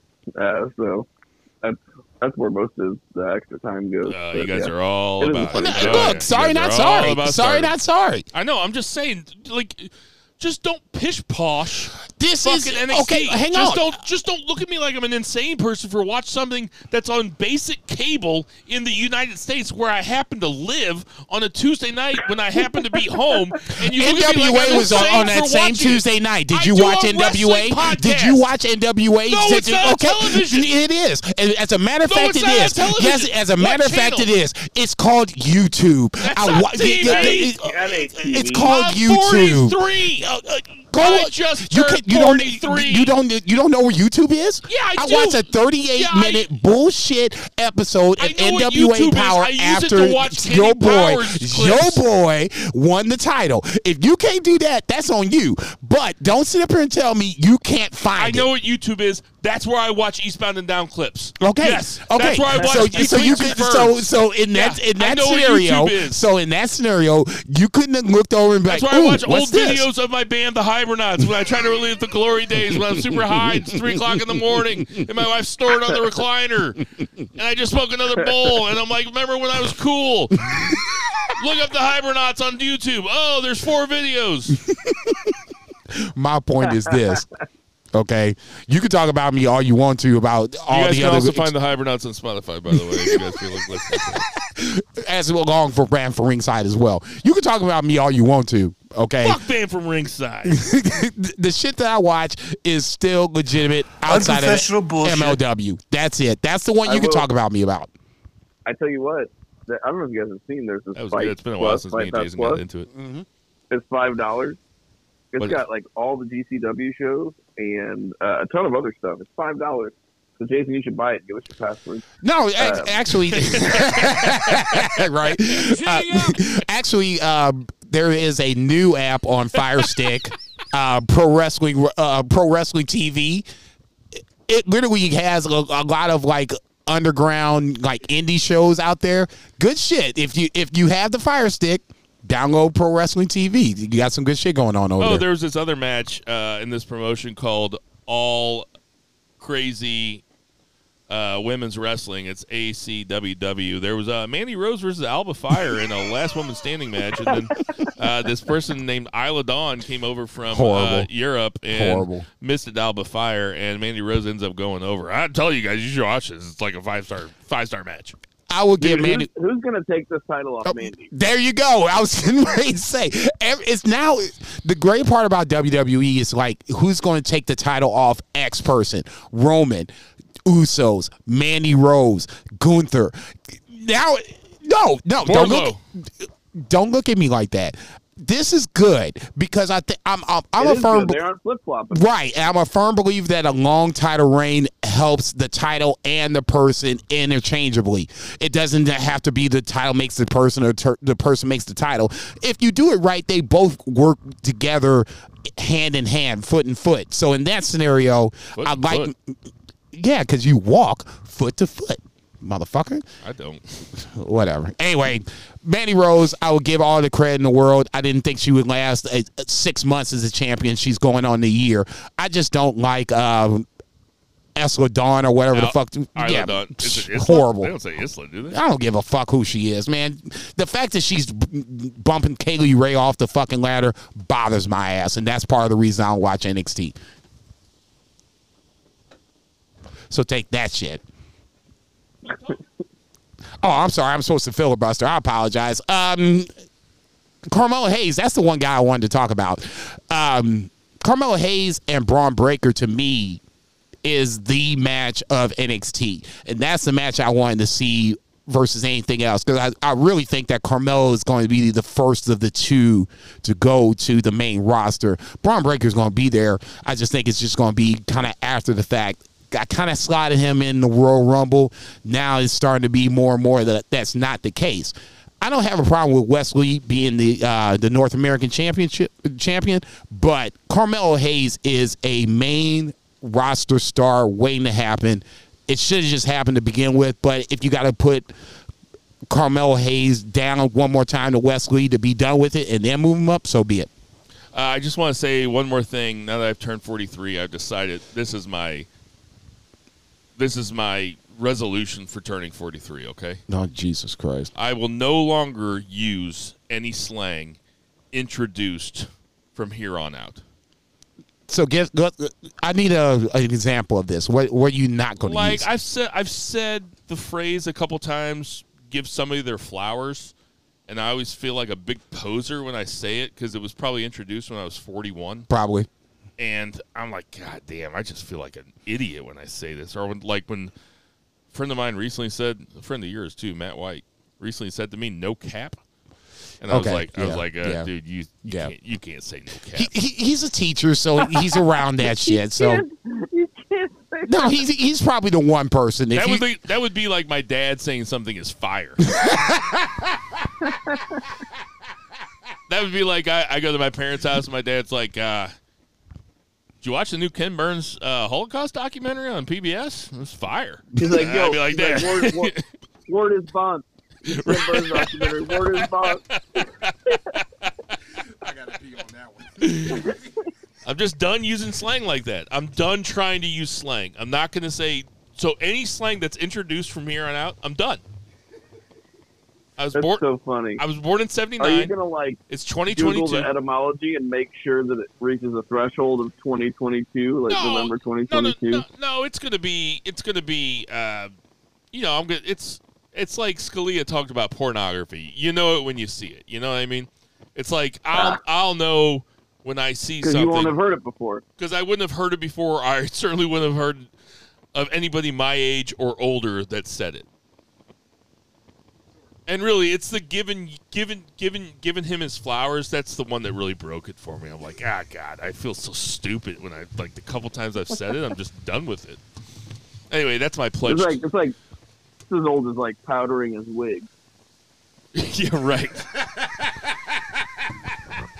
uh, so, hey, uh, Oh, that's great. Oh my god, did you see the shit on Twitter this week about like old people buying Taylor Swift What? tickets and like they're arguing with all the young people about like we should be allowed to listen to Taylor Swift too. It's like, oh my god, it's like you people just fucking We're suck. arguing about That's Taylor it. Swift. We managed. We managed to get some. Oh, did you guys? Good for you. Fuck those young Yeah. people. I guess you're bringing young Yep. people with you. So. Yeah, probably. We are. I'm bringing a ten year old. Oh Jesus. Nah, that's cool. I God mean, good for you. good for you. God bless you. Oh, this is Merry gonna be the- Christmas, Stella. yeah. Mm. Oh, I hope she doesn't We listen brought to her the to Lizzo last week. She fucking loved it. Oh, how was Lizzo? Uh, apparently amazing. Aaron saw Lizzo. Although- Aaron saw Lizzo at the pageant and would, like came. Apparently, came- she does a good co- fucking Can- concert. Yeah, but like now she's doing like arenas. Like see her at the pageant that has a capacity of seventeen hundred or something. Yeah. Apparently, Yeah. she lit That the was the last time she was in St. Louis. Yeah, it sounded it sounded cool. Uh, without turning this into a Lizzo podcast, uh, my daughter. It was so funny. I, I managed. To, a friend of mine gave me suite tickets for them, so like they went. We found a suite. It was her first concert experience. She had an amazing time. Uh, there was an opener whose name was I think Latto. I'm too old to know. It was like a female rapper. That's what I'm trying to avoid. uh, she uh like I texted my wife, I was like, How's the show? And she's like she's like, It's good. She's like, Latto is on, she's like, lots of twer- twerking and lots of cussing. Stella thinks it's funny. and then she's like she texted me later and she's like, Now all the backup dancers have big signs with the word pussy on them in bright pink. Oh no. She's Tara like, I did- don't think Stella has noticed. Tara didn't say lotto cursing and lotto twerking. Yeah, good call. Oh, man. Yeah, It was right call. there. See this? This is what this is what Yeah. happens when you're 43. You go for the punt. Yeah, yeah. That's gonna do it for our three count. That was right there. One, two, three. Okay, boys. Big pay per view this week. I'm Let's gonna do take a this. big rip of this weed right now. Oh Jesus! Don't hit the wrong button before you do that shit. It was good while it lasted. and now it begins. the, the the decline of downhill of band from ringside will commence in about 15 seconds, give or take. Do you remember when Zach made that joke about the clown through the desert? and we're worried about what I'm gonna do when I get high? I've, in, I've ingested hundreds of milligrams of cannabis today, so I apologize. Hundreds of milligrams. God, I love you. All right, boys. So, Zach, I'm just kidding. That was a really good metaphor. Uh, so, uh, have, Quickly as he hit the weed, like you know, hey, hey, hey, I was have- I was fucking with you, right? we have 11 matches. Let's do it. Tony Khan saying he's going to keep this tight. Whatever, I'm going to call bullshit. Yeah, This it's gonna be five this is hours. going to be five hours. it's gonna take me two days to watch this shit. I'm gonna watch the first three. I will not three be until- watching it live. What? I will be playing poker at my friend's house. Okay, that, that's fair enough. That's fair enough. That's So- fun. Hold them. Uh, we, we, we just play like dealer's choice. Okay. Pretty much. So, um, but That's it- even better. Yeah, I know. It's going to be tons of fun. I've been looking forward to it for a while. So, um, let's start off Joe with gambling ass. let's start off with something a little easy. okay. We'll ease into it a little bit. We got Jade Cargill versus Nyla Rose for the TBS Championship. Zach, who you got? Uh, 100% Jade Cargill. I don't have a lot to say about this except I hated the build because I hate the, the feel of the belt gimmick. Um, that's all I have to say.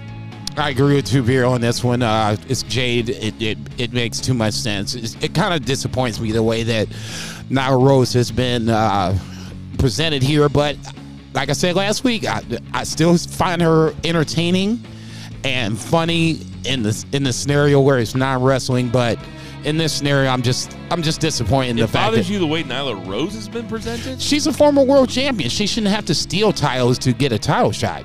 It, it's it's dumb, and nobody talks about it. Nobody cares about it anymore. Everybody's waiting for uh, Jade Cargill to move on to the next thing. I'm, t- I'm taking Jade Cargill as well.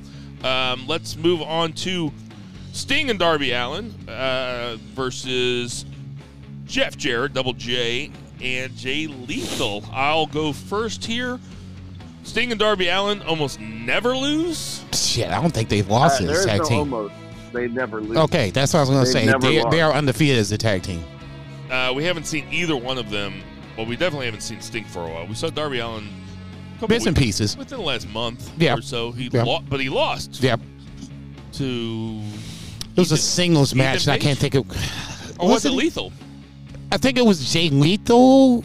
Lethal was his last match, and I think he almost, I think he won that, and that set up another Jay Lethal I kind Darby match. I kind of felt like getting cute on this one. I'm not going to. I'm going Sting and Darby Allin. Fuck no, I agree with you, man. I mean, Two Beer said it, and I kind of thought it that I can't think of a Sting Darby Allin match, tag team match that they lost. They've all been kind They've of never lost. they've all been I shouldn't say all been, but they've been special attractions for the most part. So that's a stat, Zach. Yeah. I I'm like confident. I'm it. I'm very confident they have they have not lost a tag team match since they've been together in AEW. I'm gonna take that. I'm gonna run with it. I'm gonna take Sting and Darby Allin I honestly don't expect Sting to lose a match uh, until, until the very end. match. Yep. yep. I agree with I you mean, totally. Sting, like Tony Khan is the same age as me, and uh, I mean, like I'm like almost as successful as Tony Khan. It's like it's it's like neck and neck, but I'd he's rather hang out with you. me right now. Thanks. I think you can book But, better uh, than Tony wait. from time to time. Wait, he's got tons of money though. Yeah. Yeah. There you go. He'd pay for everything, Where we and I do not. I, I, But, I guess it depends on where we're, we're hanging both- out. Yeah, that's what I say. If we if So- we could hang in some place that's If cheap, we're hanging out at my house, I'd rather hang out with Zach. if we're can buy hanging around. Europe, I'm with TK. I'm going with TK. Good call, good call. Me too. No offense. But uh, you know, he's such a huge Sting fan, uh, and Sting has been literally perfect. Uh, there's never been a more perfect legend. Uh, even like Terry Funk, uh, you know, whatever. Like, Mm. I'm not talking super late Terry Funk, but like, when Terry it came Funk back had, against the- Ric Flair and uh like in the late '80s or whatever, that was like the for me that was the next incarnation of Terry Funk. Um, this is before ECW. Him and uh, Ric Flair had a really good feud in the late '80s. Sting has been Oh, used. 100%. Sting has been used perfectly in AEW. Agreed. He has been treated like a legend, Agreed. but he also seems and Darby Allin, But he, like, what what a perfect pairing. yes, he also seems like he's Darby Allin's sidekick, as opposed to the other way around. Mm. Darby Allin fights a lot more. Sting is the established guy. I mean, they're both killer promos. I did love hearing. Uh, God damn it. saying it's showtime, baby. I that's fair. That's, yeah, that's fair and funny. But the actually their mystique, like they've got the charisma at least. You know, it's it's amazing to get over charisma, you know, charismatically without a promo. Uh, but I I did appreciate. I heard Darby Allin uh, give an interview, and I assume this is pretty accurate. Uh, I wish you could see the know. look on his face right now. he basically said he was like getting dressed in like the boiler room and shit. And I'm like, I can imagine this happening. And Sting was like, No, Hey, man, man. like Come on to the you're with locker me room. now. like I've got a dressing room. Like we're a team. Like you're with me, and like literally taking him under his wing and be like, get out of the boiler room and like come to my. Because you know Sting has like his own dressing room. He's I- not in the locker room with the boys. I, I guess I should clarify. When I say that it seems like Darby, like Sting is Darby Allin's sidekick instead of the other way around, Sting has done a very good job of putting Darby Allin up front first and foremost. For sure. he's like I'm I'm his, and that might be because Sting doesn't fight singles matches on. He's on- fucking on- 63. I, I know that. I'm just saying. It seems like he Sting has done this tremendous job of putting Darby Allin front and center in terms of their team. Like this is the guy that fights singles matches. This is the guy that competes for titles. And um, I mean, I, I mean, there's no. I'm just in case. It's been done perfectly. Yeah, without question. When in, in a scenario with this, in a Vince McMahon regime, if this was WWE, Sting would be up front, out front, out front before anybody else. Darby Allin has gotten as much out of this partnership as Sting has gotten out of it. All right, so everybody takes Sting and Darby Allin. Everybody Yep, takes yep. Jade. I'm gonna skip the eliminator match just because we don't know what's gonna happen. I will say though, Ethan Page. It's Ethan Page or Ricky Starks. That's why I expect to be in That's the the finals. finals. That's why I expect to be in the finals. I'll go this far. I'll take uh, Ethan Page to win the finals. That's not on the record, but okay. No, I'm, I'll put it on the record right now.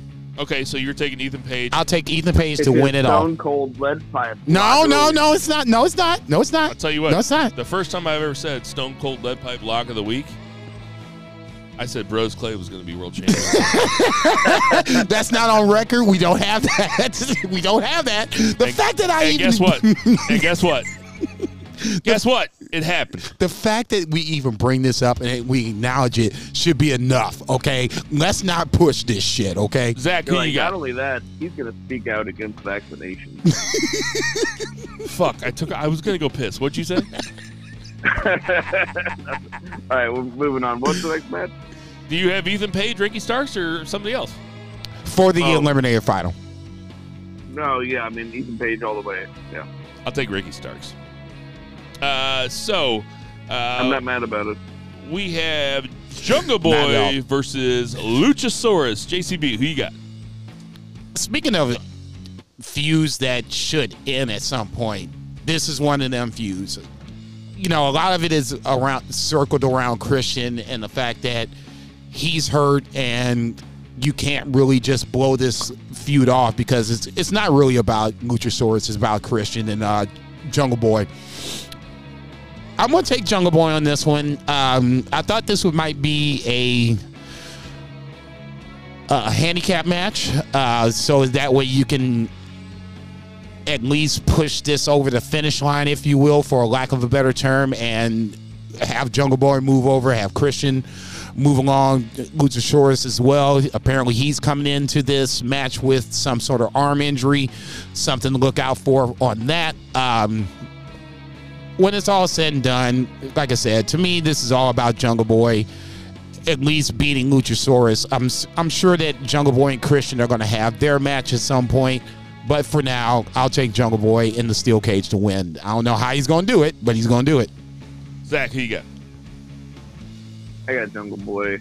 I really wish they would have moved away from this whenever Christian was going to be out for so long. 'cause Mhm. I don't see any end in sight, but uh, Jungle Boy should win this. Uh, that that couldn't have said it better myself than what Zach just said. They should have put it, it on hiatus. Just move Luchasaurus back with Jungle Boy after Christian got hurt, and then you can revisit it. At the same time, I think that that's what they're going to do here. Like I think that Jungle Boy goes over, Okay. and then they're going to wait for Christian to heal up. If Christian can fight in the next month, then I wouldn't be surprised if Luchasaurus won. I guess. Actually, I would be. No, I I'm, would, ta- I would still be surprised. I'm, ta- I'm taking Jungle Boy. no, Jungle Boy is the hope- hopefully we get Christian versus Jungle Boy sometime- some point in at 2023. sometime in the near future. But if not, Jungle Boy has to move on because as well as he's positioned here and as good as he comes off here and as over as he is, he's got to move on to something else. Agreed. Agreed. As I say, whether it's TNT title, world title, something. So put him against Jericho Appreciation I don't care. Society. I don't care. Put him Yeah. against fucking It- Samoa Joe. It's Put it's him time. against anybody. It is time for Put Jungle Boy to move fucking on. ROH, you know? Put him against Daniel Bryan. Uh, Ooh. Let's get Jungle Boy versus Christian in an Iron Eliminator match. it's just the two of them.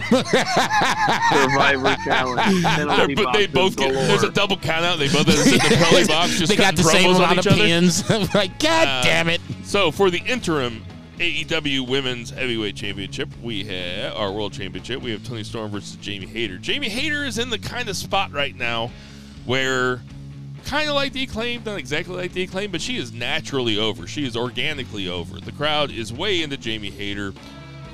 A lot of moving parts on this one. It kind of depends on what happens with Britt Breaker and Saraya, or it ha- or the ending of that depends on what happens here. It's a tough one. So it being so tough, I'm going to go with the champ, and I'm going to go with Toni Storm. Here's my Stone Cold Lead Pipe Lock of the Week. I keep saying it until you say something different. Toni Storm wins until Thunder Rosa comes back. I've got some interesting pods arriving presently. Brr? I'm picking Jamie Hayter Brr? Love it, love it. specifically because she is so over and because we want to kind of give a paradigm shift to this interim title situation where it is not just a holding pattern. It is given a opportunity to show that this can also change hands. So, Can, can I say something in rebuttal? oh yeah, go ahead. I did hear an interesting rumor. Oh, I did see the interesting rumor on Twitter today that Tony Khan might just anoint Toni Storm as the undisputed world champion because obviously Thunder Rosa is not coming back, not Pissed knowing. At her. There's like a time limit situation. Well, yeah, at a certain point, you know, they said it. I guess it was on Wednesday that uh, it was like the seventh or eighth title defense for Toni Storm. I mean, damn, at a Yeah, certain she's a fighting champ. at a s- okay, so that at a Fighting certain interim champ. no. No. no. A, I put this on the Twitter on our uh, on BFR pod on Twitter. Uh, I put the pod or the uh, the poll out there. Is the interim championship or good or bad idea? It was a hundred some odd votes. Eighty five percent said no. I'll take the, take it for what it's worth. For Tony Man of Storm, the people. for Toni Storm, How many how many of those voters owned land or property? God damn it, I got to do a second poll on that one. I'll just say this. For Toni Storm to have Holy seven, shit, eight, nine defenses. Holy shit, that was right, funny. that was horrible, by the way. For Toni Storm to have those amount of defenses and still be interim champion is a problem. You don't have people wanting to invest in an interim champion because they're it's not the champion. That's why I'm taking Toni Storm on this one. I love Jamie Hayter. I love her. You, that is my girl.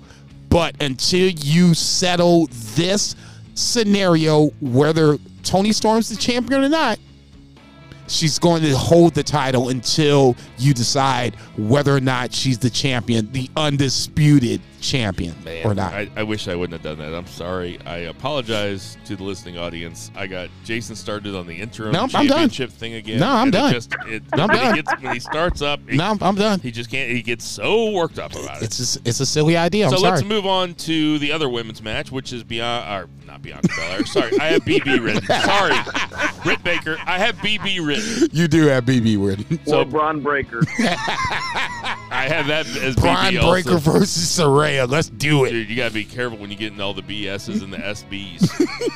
Shotzi Blackheart, Shot, Sasha Sasha Banks, Banks. Braun Strowman. That's BS. Literally and No, figuratively. it's SB and BS. Unprofessional bullshit. What? What? What? What? What? What? I did that on I said accident. PS. I did that on accident, actually. okay, so Britt Baker versus Saraya. Um, Britt Baker cuts a pure babyface promo. It's a babyface Wednesday promo. night. Uh, Jason, I'll let you go first. Who you got? I would be the first to say that I was not on board with this match up into the like the last couple weeks. Saraya and Britt together, and then Saraya and Britt separately. Britt is coming off as more and more of the baby face in this scenario. I don't think that's a good, bad, or indifferent. I just that's just my opinion on it. Pinning me down.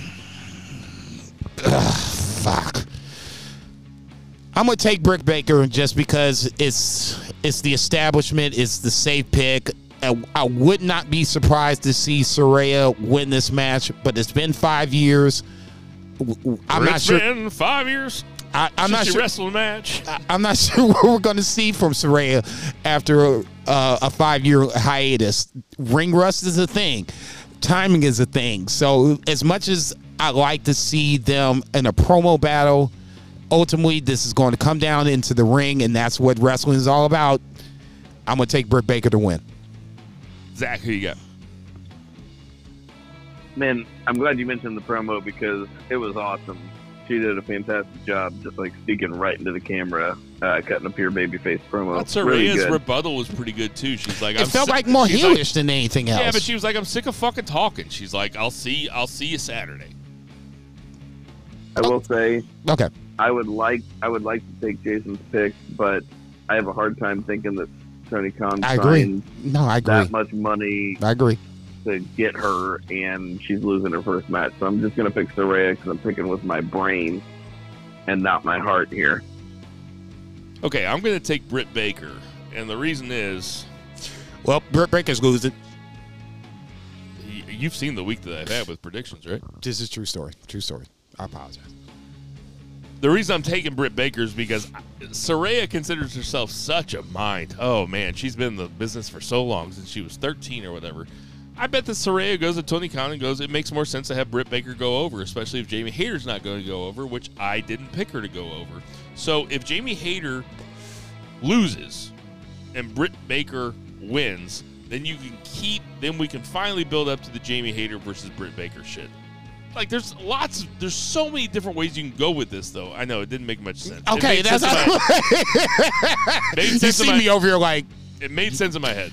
one, two, three, 17, 18. Wait, we we missed some dots. But I mean, there's lots of different ways you can go here because we don't know which match is going to go first. There's so many different ways you can book it. If you have Jamie Hayter win the championship, She's not winning. you could have Britt Baker lose, and or you could have Britt Baker lose first and then go after Jamie Hayter and ruin it for Jamie Hayter. Like, there's tons of shit that you can do just in terms of In- what order they put the matches in. This is this is Bill. He's like M O O N. That's Bill's women's wrestling. Okay, but you, Two Beard, you see what I'm saying, right? I mean, I honestly think that there's I I'm like I one like match my is a slam dunk, the other is not. I feel like my brain fried. Uh, I was like so sure of my pick, and now I'm just lost in the ether. Too much Jamie Hayter and Britt Baker. Um, Okay, I'll bring it I'm back. like in like Inception. I'll, Like I'll, you I'll, the seed. Oof. I'll bring it back to earth. Okay, let's go with what is my Stone Cold Lead Pipe Uh-oh. lock of the week. Uh oh. Brodus Clay is going to remain your NWA. Uh, I'm taking the acclaimed over Swerve in Our Glory. This will probably be the end of Swerve in Our Glory, with the, which is just a, just as fine. When you have a group like the acclaimed, you have an act like the acclaimed that are as over as they are over. I'm you saw telling guys in the World Series hitting home runs and scissoring, Scissoring, each other. yeah. like that shit has reached. It, not, I mean, not the mainstream, but it's it's out there, and so you, you have to keep them hot. No. it's got to be acclaimed. If, if you're doing the scissoring in the World Series, that's mainstream. That's as Yeah, so mainstream as it people, gets. So many people watch There the were World Series. scissoring at the World Series. Yes. Yes. Who? There- who? There were players in the dugout after one hit a home run. He, you know, they go through the dugout and they give high five to everybody, and then two of them did the scissor me daddy thing. It's like it's a thing. And it's and, and That's to me amazing. and to me that's a thing. Okay, that to me is as mainstream as it gets.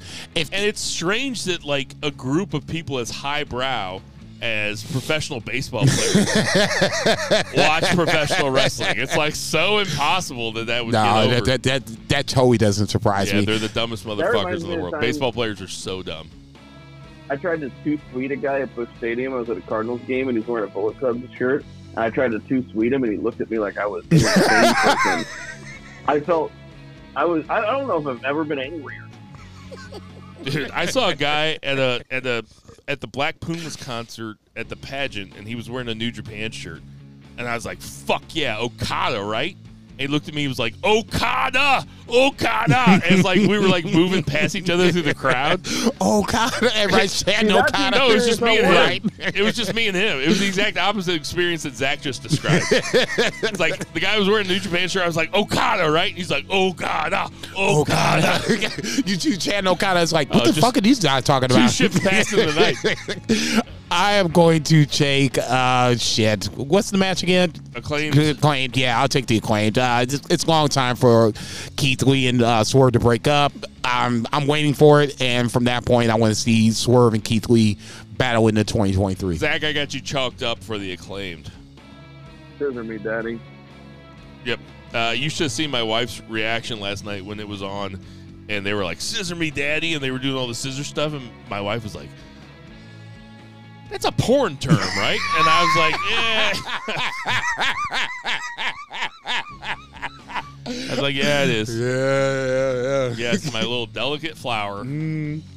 Never heard of anything." Okay, so let's go She looked through to your search history. let's go. Let's say uh, search history, delete. oh, here's my Pornhub history. It's like hand job, understanding, just be nice to me, hand job. Way different from my Pornhub search. stop, Let's go ahead. stop yelling. Uh, uh, so That's the porn I want to see. Stop yelling, and then it turns into sex. Okay, fair enough. just a POV. It's like, can you stop yelling at me? And she's like, oh yeah. Lay back. H- HJ time. Uh, okay, so let's go to the ROH World Championship. We got Jericho, Bryan Danielson, Claudio and Sammy Guevara in a. Uh, this is a fatal four way. This is not an elimination match. So Good. you can. So We're Jer- doing the thing. so Jericho can. Yeah, we're doing the thing. So We're Jericho thing. can lose it without getting pinned. Um, Jason, do you, would you like to go first? Are we doing Lisa first, or are we doing? Lisa, Lisa first. Okay, so then I'm gonna take Sammy Guevara is least likely to win. I know they're teased, you know, some sort of uh, treachery fuckery going around. I just don't see that happening. Uh, I'm gonna go Claudio as number three. Um, him. Him winning on Wednesday doesn't necessarily mean he's not going to win, but I'm just going on the WWE um, aspect of things. If you win on the go home show, it means you probably won't win on the actual pay per view. So So Jericho versus Danielson. Either or would be good if you want to sign a, a long term deal with a company Can I- that can stream. Go ahead. Can I ask a question that might affect your opinion? Yeah. But isn't there a pay per view coming up soon? That's a Ring of Honor pay per view. The final battle is December 10th, if I'm not mistaken. So real soon. Yeah, very soon. Um, champion, whoever wins, is going to defend against somebody else. I don't think it matters one way or the other. I'm gonna stick to my guns. I'm gonna take Danielson in two. I'm gonna take Chris Jericho to retain. Um, no real rhyme or reason to it. Um, I just think that Chris Jericho is the guy that Tony Khan trusts the most. Um, it's just something to it. I just I'll go with that as the as my picks. I'll go Jericho one, Danielson two, oh shit, Cardio three, and then your boy Sammy Guevara number four. Two beer, who you got? The exact same thing. Sammy That's is very four. compelling, but yeah, Sammy four, Claudio three, Danielson two, Jericho one. You laid it out similar to what I think. I don't have to expand on it anymore. Ooh, shit. Okay. This shit's starting to get a little interesting, baby. I see one, two, three matches left. I'm gonna let the uh the, the birthday boy come back and finish this off. Um Two Beer agrees with me. I put it on the right hand side, correct? Yeah, that's right. Uh, so Nice. I did the I went the same as you guys, even though apparently there's rumors that Guevara is going to win this. I don't believe those rumors. I got That'd be wild. I got it would be it would it would actually be pretty dumb, kayfabe style and sh- and shoot style. It would be dumb. Um, I Who got came to up with those rumors? Like my high Ringside? News. yeah. I mean, I, I, I, I don't even know. Like I I'll go even, with Ringside News for 100, Alex. When, I, I'm on wrestling Twitter, like my eyes glaze over.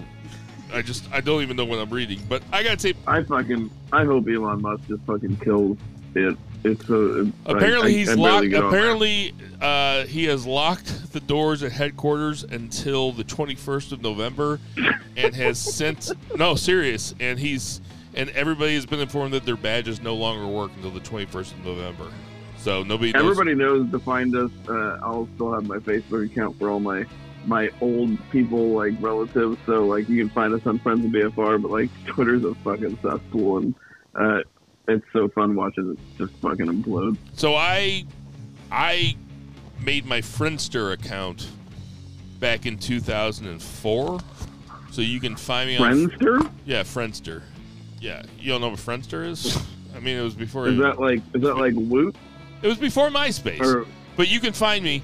You can find me on my Friendster account. If Twitter gets shut down, you can find me there, and my uh, my handle is Charlie Sheen sixty nine. so I got same I tell you Guevara. what, Sammy the only bummer about Twitter going down would be the the removal of Glenn Salsa. Oh man, I yeah. Oh my old my old alt Glenn Salsa. He was just a perverted fifty year old. his bi- Jesus. His biography. Perverted bisexual fifty year old. Yeah, it was my his his bio was. I came up with one night when I was stoned. Believe it or not, Shocker. was, my 30s were for working. My 40s were for jerking. My 50s are for fucking. Bring on the gashes.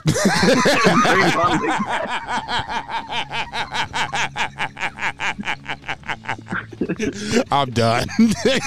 Wrap it up. Hit the intro, outro music. We're over. Okay, I got Sammy Guerrero last, Claudio third, and then I have Chris Jericho, and then I have Bryan Danielson as the Oh, nice. winner, just because that's really what I want to see, and I think that we've ran our course with this. Bryan Danielson going into final battle as ROH champion no problem with that. would be way cooler than Jericho, even if it's even if it's just Even for when the we ran it back and you had if- Jericho as just the tr- challenger. even if you're just trolling as a booker, it still makes more sense to have Danielson. So I No want problem. Danielson You know to what? win, and then I'll probably Jericho and then I'll probably buy Bri- Final Dane. Buy the then I'll probably buy Final Battle. What the fuck is wrong with you? we getting that shit for free, baby. Here's here's where the flaw in your plan is. Danielson will never go on Fox News. mm, So uh, Look at it's a good you. thing Billy Corgan's not booking this match. this motherfucker. Fuck Billy Corgan. Man, me and Billy Corgan have a lot in common. I think y'all both get that ass beat. no, we, both of our names are Bill. and that's about it. We both play shitty guitar in good bands. and we both love pro wrestling. And we both love uh, Brodus Clay. So, I, mean, Obviously, four things. There you go. Who'd have thunk it? I got a better head of hair. This is true. Uh, okay, so we got Powerhouse Hobbs versus Samoa Joe versus Wardlow for the TNT Powerhouse. title. It's been a while since Zach has gone first. Zach, give it to me. At least two first. Oh man, this one's a little bit tough. I'm gonna go with um, Samoa Joe at bottom. Mm. I'm gonna go Wardlow in the middle, and I'm Mm. Powerhouse Hobbs to take it because Love it. it's been a little stale. We need to change things up, and uh, Hobbs is real good, and I think this is like a thing where you see how he does and give it, give him a, give him a run. I love the pick. That's not what I'm taking. I am I am also taking Samoa Joe last. I'm taking Powerhouse Powerhouse Hobbs second. I'm taking Wardlow first. This is another thing that greatly hinges on the way the main event goes. Because if MJF wins, I could definitely see them putting the TNT title on Powerhouse Hobbs so that it frees Wardlow up to be MJF's first He's challenger. perfect first challenger. Oh my god! But so, uh, but I also think Ricky Starks would also be a perfect first challenger for MJF because it's got to be somebody that you like that you that you don't expect to win. Well, And think bo- about what Wardlow did last time. Like before we saw Wardlow, Wardlow just demolished MJF. Like I just he, all he did was power bomb him. That's just- a, that's an amazing first pick for for a challenger. I just saw Jason's mind change like four times within 15 seconds as you and me as you and me like hash that out for him. Oh my god! Jesus, As we Christ. hash that out for him, I'm he like, was like, man, oh, I'm glad I'm going last. He's like, oh, that's a good point. Well, Yeah, that's, a good, point. Ooh, that's a really good point. fuck me on running. Uh, So I think that, I think that uh, I think that Zach and I pretty much think the exact same thing, but we just went slightly different predictions. Either way, it's a good place to be. Which th- this triple threat actually makes so much sense. it makes a ton of sense. Okay, I'm not going to change. Um, I'm gonna take Powerhouse two or Powerhouse three. I just ugh, it it pains me to even do this because I think he's going to be a champion at some point. You're taking Powerhouse least. Least likely to win because I think he. It wouldn't surprise me if he won, and if he did win, I'm I would be happy for it. There's nobody. I'll go this far. There's nobody that that's going to win that I'll be like, oh, they shouldn't have won, or I don't like them, whatever the case may be. I like all three. Um, Kind of like this week's Jeopardy Tournament of Champions. Like I'm cool with all three of them. Okay, I'll, I'll let you go on Jeopardy on that one. Uh, I'm gonna take um, I'm gonna take Samoa Joe as two. Um, it makes sense if he wins or if he doesn't win. He's in a good spot. Samoa Joe's not going anywhere. He's he's fine. He's over. No big deal. I'm gonna take Wardlow to to retain. It doesn't have anything to do with my pick um, for the world title. I just think that it's Wardlow just hasn't had a nice little run with the TNT title just yet, so that's the only rationale I have for it. So Wardlow one, Samoa Joe two, Powerhouse Hobbs three. Three different picks there. All of our second picks are different. Uh, so we got the two big ones. The two big ones left. Happy birthday. Thank you. Happy birthday to you. Thank so we have Death Triangle versus this was just announced the other night versus the Elite in what Zach and I have already proclaimed to be the best match, the match of the night. Uh, I'll go first. Oh, god damn. I'll go first. I don't know how they do it. I honestly, part of me is part of me wants to say it wouldn't be a very good look for the elite to come back in night one and be like, "Hey, thanks for holding our belts for us. Now, now we're taking it back." right? You stole my thunder. Yes. Right? Yes, sir. But yes, how, sir. But, but who? But how do you make the elite lose? Lose. this. I guess you can tell the story where they're rusty. They've already done it with uh, Kenny a Omega little bit. recently. A little bit. But still, my, my heart tells me that it, it's just got to be.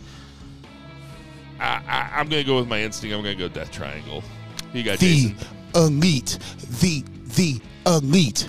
They're coming back as a babyface. It's Pac is basically going to be a heel, kind of moving forward because he's all about the bell hammer and trying to flip the Lucha Brothers into his way of thinking.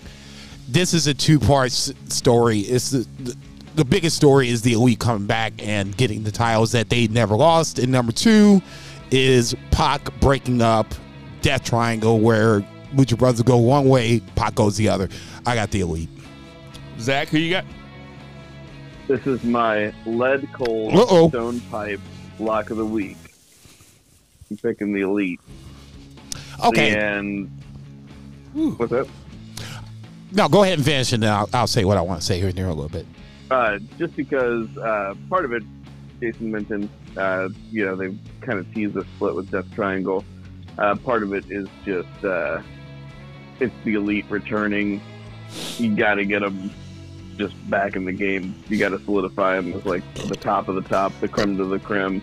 I will also throw a little bit of uh, a little side bet. There's no money on the line, but side bet action. I think the elite are going to come out to carry on my wayward son. Uh, that's just a they they filed a trademark for the Mhm. wayward sons Mhm. and then abandon it. I just think they want to come out to that music. I think they'll just pay money to come out to that music. So uh, I think it's going to be cool. No!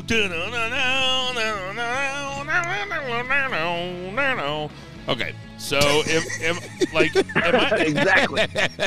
that's the music from "Carry On My I Wayward do, Son." you, you act like I know that song. You act Uh, like I know that song. You know I don't. So You don't? Am I? Uh, am no, I, am I'm I- black. Am I completely out on a limb here, thinking that Death Triangle's gonna win? Like, is that like a stupid?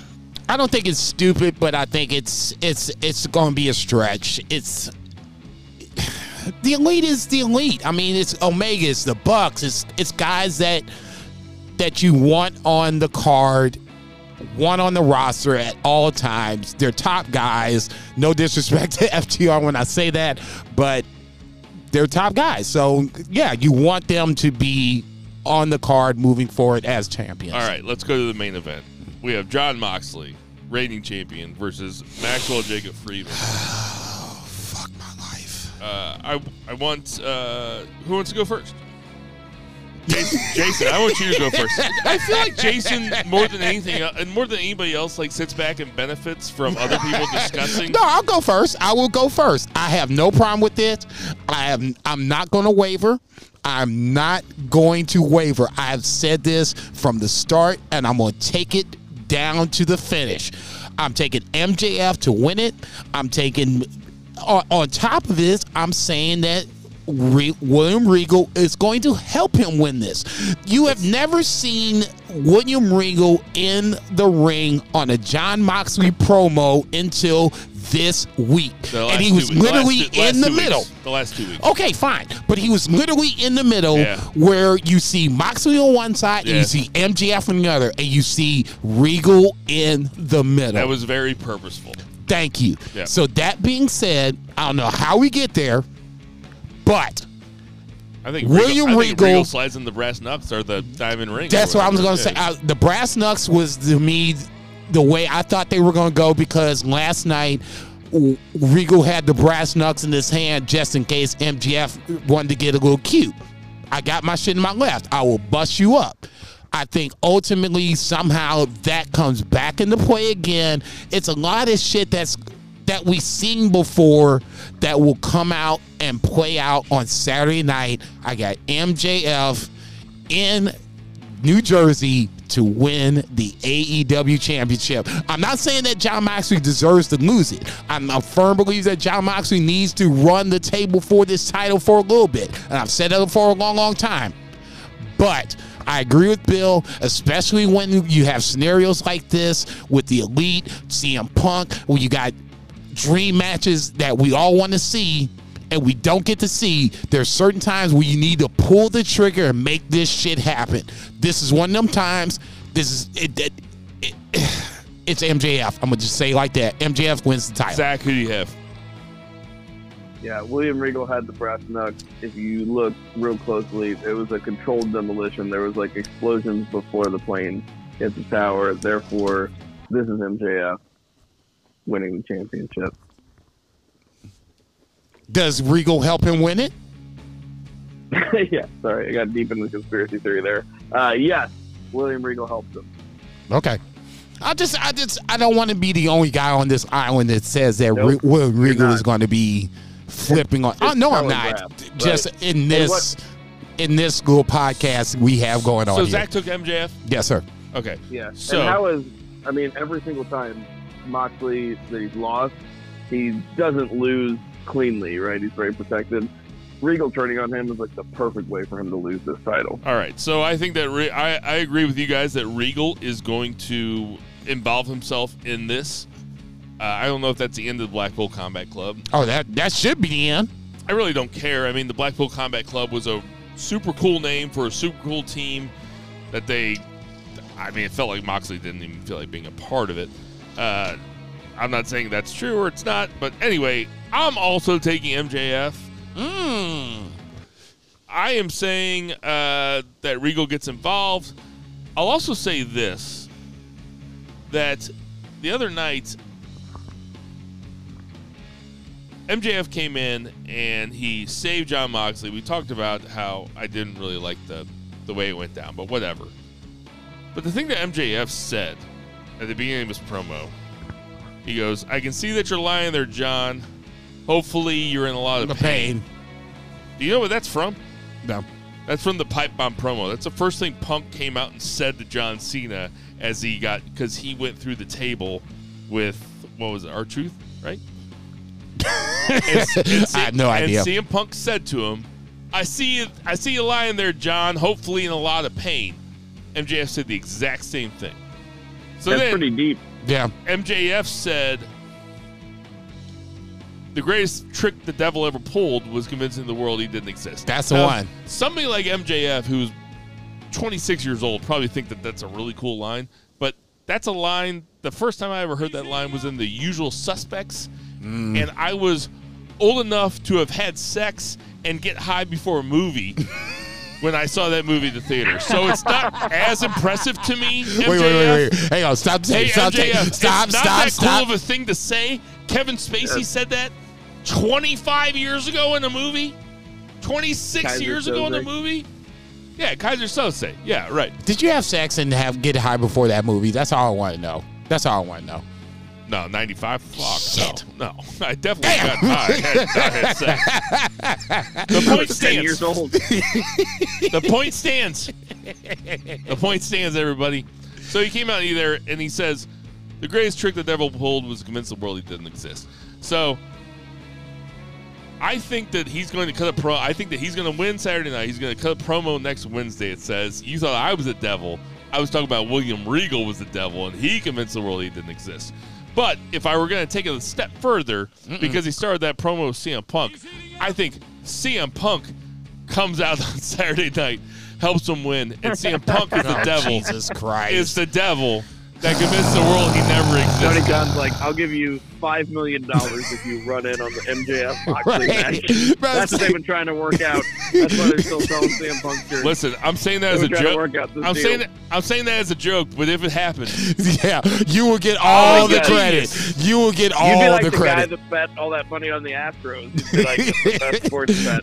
Fuck Negro Diamonds. It's Bill of Diamonds at that point. If you if that shit happens, I swear to God, if that shit happens, you get all the fucking credit. Oh, would you Every gi- fucking would credit you in give the me world. flowers. Oh, without cre- I would give you a bouquet. I'm not using that term. That's a great callback. That's so funny. Good job. All right, so we all have MJF. So looking forward to that. Like I said, I will not be watching it live. I will be at a friend's house playing poker. We do these things like twice a year, and you know, I'm gonna try to convince him to uh, buy the pay per Kind of, so I you know, have it on the background. You know, hey, Hey, I, don't know how much it is. Just order it. I'll give you five bucks. You get a you get a replay. Just just order it, and uh, you can watch it live, and then you get a replay. You can watch it later. What, dude? w- Watch wrestling. You know, you know the fucking. Uh, that- you don't even need my password for this shit. You know, everybody's got the internet. Watch wrestling.mobi. Watch Wrestling.mobi is what it is. There's multiple, but watch wrestling.mobi to me is the more. Hey everybody, Consistent. we don't have any odds and ends this week. Uh, we got we went a really long time, but we do have some birthdays this week. Jesus Christ. We have uh, Meiko Satomura is 43. Miss Elizabeth is 62. Would have RIP, RIP. Yes, I got that one. Uh, I bet I bet she'd be a hot. what? Nikki Bella is 39. I did like. Um, Brie Bella, I did like Mandy 39. Rose. You know, also imitating. a hot sixty-two. Jesus Christ. Elias is 35. Aliyah, remember when she? Remember her? Yeah. She was uh, Yeah, she was the- WWE yeah. He was gonna push there for a minute. I think Yeah. that I think that there seems like there should be something on this. Oh, it's Jason Cornelius Bell. Jason Cornelius Bell on November twentieth will be 29. 49. he was born on a leap year. Yeah. Uh, right. Multiple leap years at 29. We will not be doing a show next week. Next week is Thanksgiving. We probably should have done our Survivor Series predictions this tonight too, but it's getting too damn cold out here, man. This, Nah, this, uh, this, I'll- I'll- I'll- I'll go like Suburban this. Fire Give him a ain't doing TFR shit. Yano. Yeah. I'll go like this. Uh, Survivor Series predictions. I expect um, Team Bianca to win. I expect um, Team Bloodline to win. Hey, everybody, we know there's tons of podcasts. And we're getting me. As the Oscar speech, I'm walking you out. For Patriot Pat, Check. thank you very much for the uh, AKA for Vice, Check. for Tender Mahal, Check. for my wife Erin, for Double check. the cats, for the dog, for Double the check. baby, for Check, Zach's baby, for Taylor Swift, for Check. two, for Murray the Murray Man Murray. Check. I said Patriot Pat, right? Yes, at the beginning. Uh, for Two Beard Zach, uh, for Jason Cornelius Bell, Black Konnichiwa, Lives Matter, bitches. support your local restaurants, Check, check. support your local weed dealers. Check. Apologies to Eddie Kingston. I am Bill I don't know, we Never checking that. forget to build boo the heels. Boo! Bitch. To build, it's cold. To build the heels. Can't press